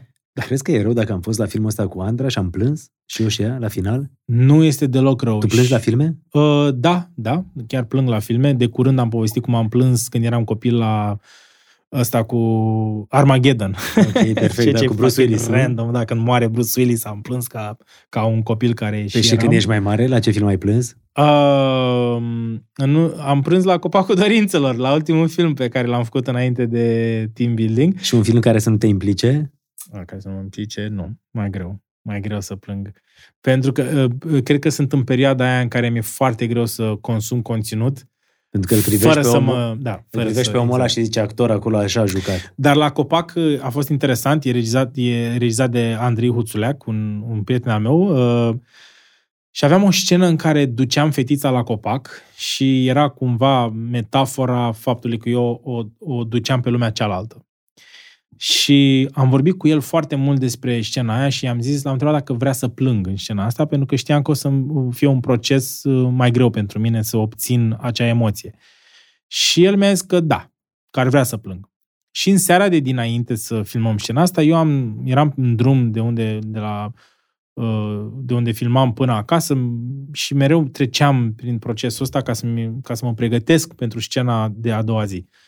Și m-am, am, am stat așa în mașină și m-am gândit foarte mult la mai multe, e o tehnică prin care îți vine să plângi La ce te-ai gândit? Că-ți pierzi ce? Nu, nu se povestește asta, e ca la magician. Te-ai Nu gândit la trebuie să familie? Le... Da, ți-am zis că e la magician, un magician nu-și Iartă-mă. spune tru- trucurile, Cătălin. Și ce, ce, ce mai funny că mă întâlneam cu micuțul care era cu godină printr-o, printr-un randomness de ăsta total. Mă întâlneam cu, apaca, el. ceva, ceva. Exact, era cel mai... Ne-a ajutat, ne-a ajutat și el cu, da, într-adevăr, cu alpaca.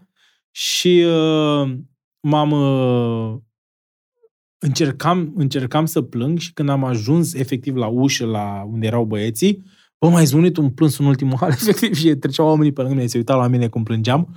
Am intrat la Cosmin acolo, m-a văzut ce ai, ce ai mă cu tine, am zis, "E, m-a, m-a ajuns proiectul ăsta pentru că, sincer, ce m-a împins în secunda aia cel mai tare să plâng a fost, uh, n-a fost o chestie de familie, cât a fost despre copiii de la hospice Casa Speranței pentru care făceam filmul și eu îi cunosc personal. Și eu și am, am, am schimbat personajul fetei cu o fetiță pe care o cunosc de la hospice și în momentul ăla pe mine m-a, m-a bușit plânsul în ultimul hal și am zis, bun, asta e tehnica, asta e, asta, asta e punctul Da, care dar tehnica te asta atinge. venea dintr-o realitate. Păi, de obicei, e, asta este cumva o tehnica folosită și de către mulți actori. Și De a multe ori doua- poate să fie așa, dintr-o imaginație, că Anormal. îți imaginezi că pierzi pe cineva, Nu, la dar aici fiecare- chiar venea dintr-o realitate, la, pentru că oamenii de la hospice uh, da, la chiar fiecare, au niște povești incredibile. La fiecare e diferit. Dar eu mi-am găsit asta și am zis, bun, deci asta e ce mă distruge, hai să mă distrugă și mâine. Și a fost funny a doua zi când am ajuns, eram eu foarte, asta trebuie să fac, hai, este și ultima scenă din film, trebuie să avem grijă și când am ajuns acolo mi-a zis Andrei, regizorul, mi-a zis, m-am gândit mai bine, o să plângă doar Maia. Restul nu puteți să plângeți pentru că e prea mult. Și am zis, bă, că am stat, mi-am, mi-am distrus ultimele 24 de ore ca să fiu pregătit și acum nu mai pot să o fac. Uh, E geloasă, Dani? A sunat mai devreme și nu i-ai răspuns. Deci ai un mod atât de random de a trece de la și plângeam pentru copiii ăia care au boli incurabile. Dar Dani e geloasă? Nu, dar pur și simplu am terminat momentul ăla și am văzut că te-a sunat mai devreme și ai dat... Uh... Da, nu știu ce se întâmplă, că i-am zis, vezi că la muncă, frate, unde mă tot frești la cap, trebuie să produc Dar e geloasă? pentru filmul ăsta. Uh, nu e... E f- controlabil de geloasă, din punctul ei de vedere, nu al meu, că eu nu vreau să controlez pe nimeni, nu sunt toxic, Uh, dar uh, am avut discuții cumva când am mai avut de la început, i-am zis, bă, vezi că eu o să am videoclipuri, o să am uh, filme, o, O să să mă am pup în filme. mai mult, că te pup e una, dar Ok, fac că o- multe în filme. Că o iau pe Anca Dinicu în filmul Team Building și o întorc pe toate... Mai mult m-a întors ea. Ok, Mai mult m-a și întors asta e ea. adevărat? Da, dar e, înțelege. Înțelege că există o separare între cele două lumi. Ok, asta e, e bine. Fii atent, uite, pe finalul podcastului, că nu vreau să ai probleme acasă. Mm. Uh, Perfect. O să, perfect. O să vreau să, să te întreb câteva, câteva lucruri și uh, întotdeauna proble- pro- chestia asta, când vezi un actor de comedie, un actor care știi că uh, poate să scoată un sketch așa la un moment, ai și câteva momente pe care vrei să le faci cu el.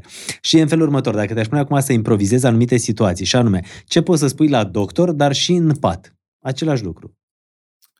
La doctor, dar și în pat. Și să meargă brice, același lucru. Nu știu de unde am luat-o. Ok, perfect. Dar ce, po- ce poți să spui la spovedit, dar și când te ascultă proful la tablă? Nu știu de unde am luat-o. Nu, nu.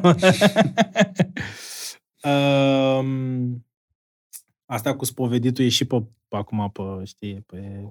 E sensibilă. E sensibilă. Tu ești credincios? Situația. Sunt, uh, sunt destul de, da, tot în prisma oamenii mele, dar uh, sunt și foarte, în, nu, nu vreau să zic îndoielnic, dar vreau să mă informez, știi?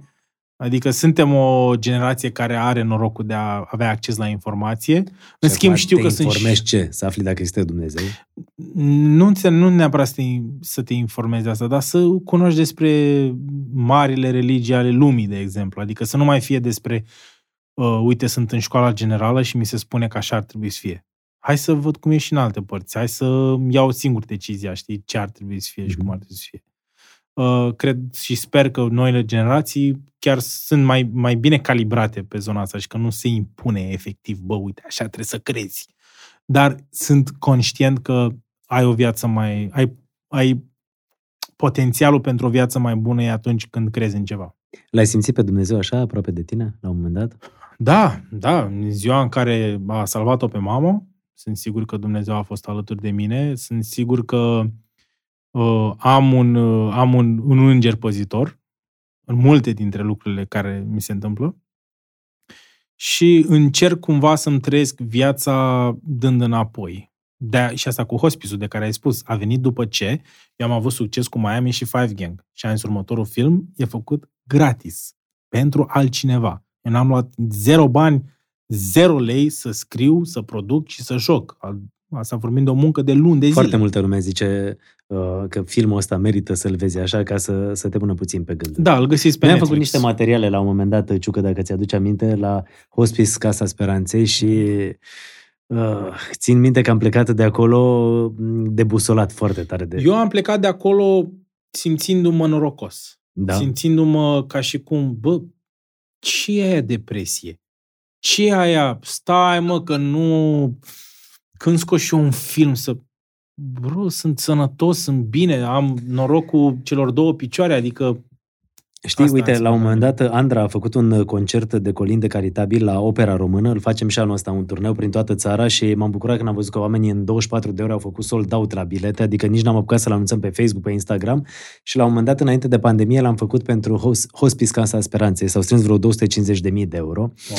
și aveam în, în față imaginile mele când m-am dus undeva pe lângă lacul Tei, la un sediu de-a lor și am filmat ceva și eram de vorbă cu copiii aia și uh, îți spun sincer, n-am fost bun vreo săptămână după, după întâlnirea aia. N- N-am putut, adică n- n-am putut să fiu bun. Pur și simplu mi-ar plăcut să fiu mai puternic, dar n- n-am putut să fiu. Pentru că mi-am dat seama câteodată că, exact ce zici tu, noi avem depresie, stai, nu merge netul, nu avem iPhone 14, nu avem uh, nu știu ce și de fapt copiii aia își doresc doar încă o zi, știi? Încă o zi și încă o zi. Și părinții aia care sunt într-un... Uh, au mai multă putere decât tine, știi? Tu te duci să-i susții și părinții lor au mai multă putere decât tine. Da, știu exact ce spui, pentru că eu prima oară când i-am vizitat, era o dimineață când m-am dus și mi-amintesc că atunci, după ce am ieșit de la ei, am stat, m-au luat în brațe, m-au întrebat. Noi am fost aici la Plumbuita. Pentru cei care poate vor să caute vreodată Hospice Casa Speranței, Da. au un sediu în București, mă rog, undeva lângă lacul Plumbuita, dar puteți să-i găsiți pe net. E, au niște povești fabuloase, iar oamenii ăia de acolo sunt incredibili, adică poveștile sunt dramatice, dar oamenii și povestea oamenilor care unesc pe toți copiii aia și toată nebunia de acolo e, e senzațională. E, da, eu, mi-a- eu după ce am plecat de la ei, m-am dus acasă și eram efectiv sub de energie, Mhm. adică era tot ce aveam în mine era, eram, eram mort, am stat așa pe o... Și mi-am că m-am culcat încă 5 ore și eram la prânz, adică era ceva de genul, eu nu, eu nu, eu nu mai pot să stau, dar mă bucur că am dus proiectul la bun sfârșit, că oamenii l-au, l-au văzut și puțin în cinema și acum e pe Netflix, Netflix au plătit o sumă foarte bună de bani pentru ei și îl puteți găsi pe Netflix. Copacul Dor- Dorințelor. Da, Copacul Dorințelor e pe Netflix acum, dacă puteți să găsiți. Mi-ar plăcea să intre cât mai multă lume și să-l vezi acolo în trending-ul ăla de pe Netflix. A să fost pe vezi. locul 1 la copii.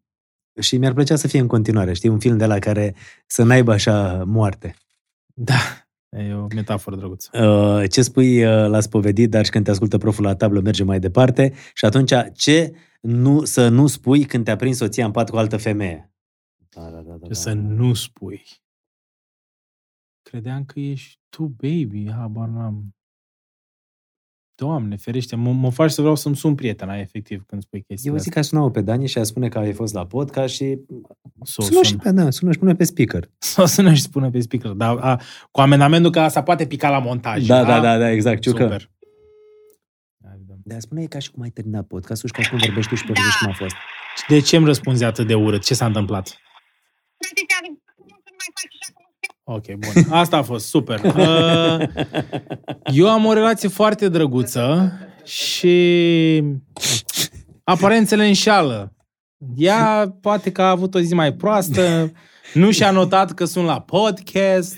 Știți cum Și- se întâmplă. Da, exact. Și am avut telefonul pe silent vreo două ore și jumătate Da. și e păcat. Dar oricum mergeți la team building, oameni buni. E foarte mișto filmul ăsta. Da, nu? E, e, sună, sună. Da, sună, sună. Eu E zic să... ok, da, e, serios, da. da. Vrei să le spui ceva oamenilor care se pregătesc să meargă la team building? uh, oamenilor care se pregătesc să meargă la team building. Hmm. Eu cred că în punctul în care o să lansăm uh, o să lansezi acest podcast, o mare majoritate o să-l fi văzut deja. Și pot să le mulțumesc că au fost. Păi de ce mă, crezi că un film poate să stea două luni în cinematografe? Asta o să fie cam la vreo trei săptămâni de când Știu, a fost dar eu lansat. cred că o să apese foarte mulți care, care au văzut filmul și sunt curioși să... audă Uite, hai ce să facem în felul următor. Oamenii să ne lase în comentarii dacă au fost la film sau dacă n-au fost la film. Mi se pare corect. Și poate să ne, poate să ne întrebe, poate să ne, să ne zică părerea. Eu, pentru mine, repet, am dat tot ce am putut din mine să fie un, un film mai bun decât ultimul și o să încerc să fac asta și la următorul. Să știi că e foarte mișto. Și sincer spun chestia asta, felicitări, felicitări ție întregii echipe și sunteți foarte mișto. Super, și mulțumim știu mult. că trebuie să încheiem podcastul ca sunat Dani. Trebuie iarăși, să mai am ok. o relație după podcastul ăsta, vă rog frumos. De cât timp sunteți împreună? De cât timp eram? Mulțumim mult, Bromania a fost la Mulțumim. podcastul Acasă la Măruță. Uh, Vă așteptăm la următorul. Până atunci, share, like uh, și lăsați uh, mesaje. Uh, Oprim podcastul pentru că omul trebuie să vorbească la telefon. Pur și simplu, e ok. S-a tăiat totul. Cut! Cut! Cat, cat. Da, iubire! Da, alo.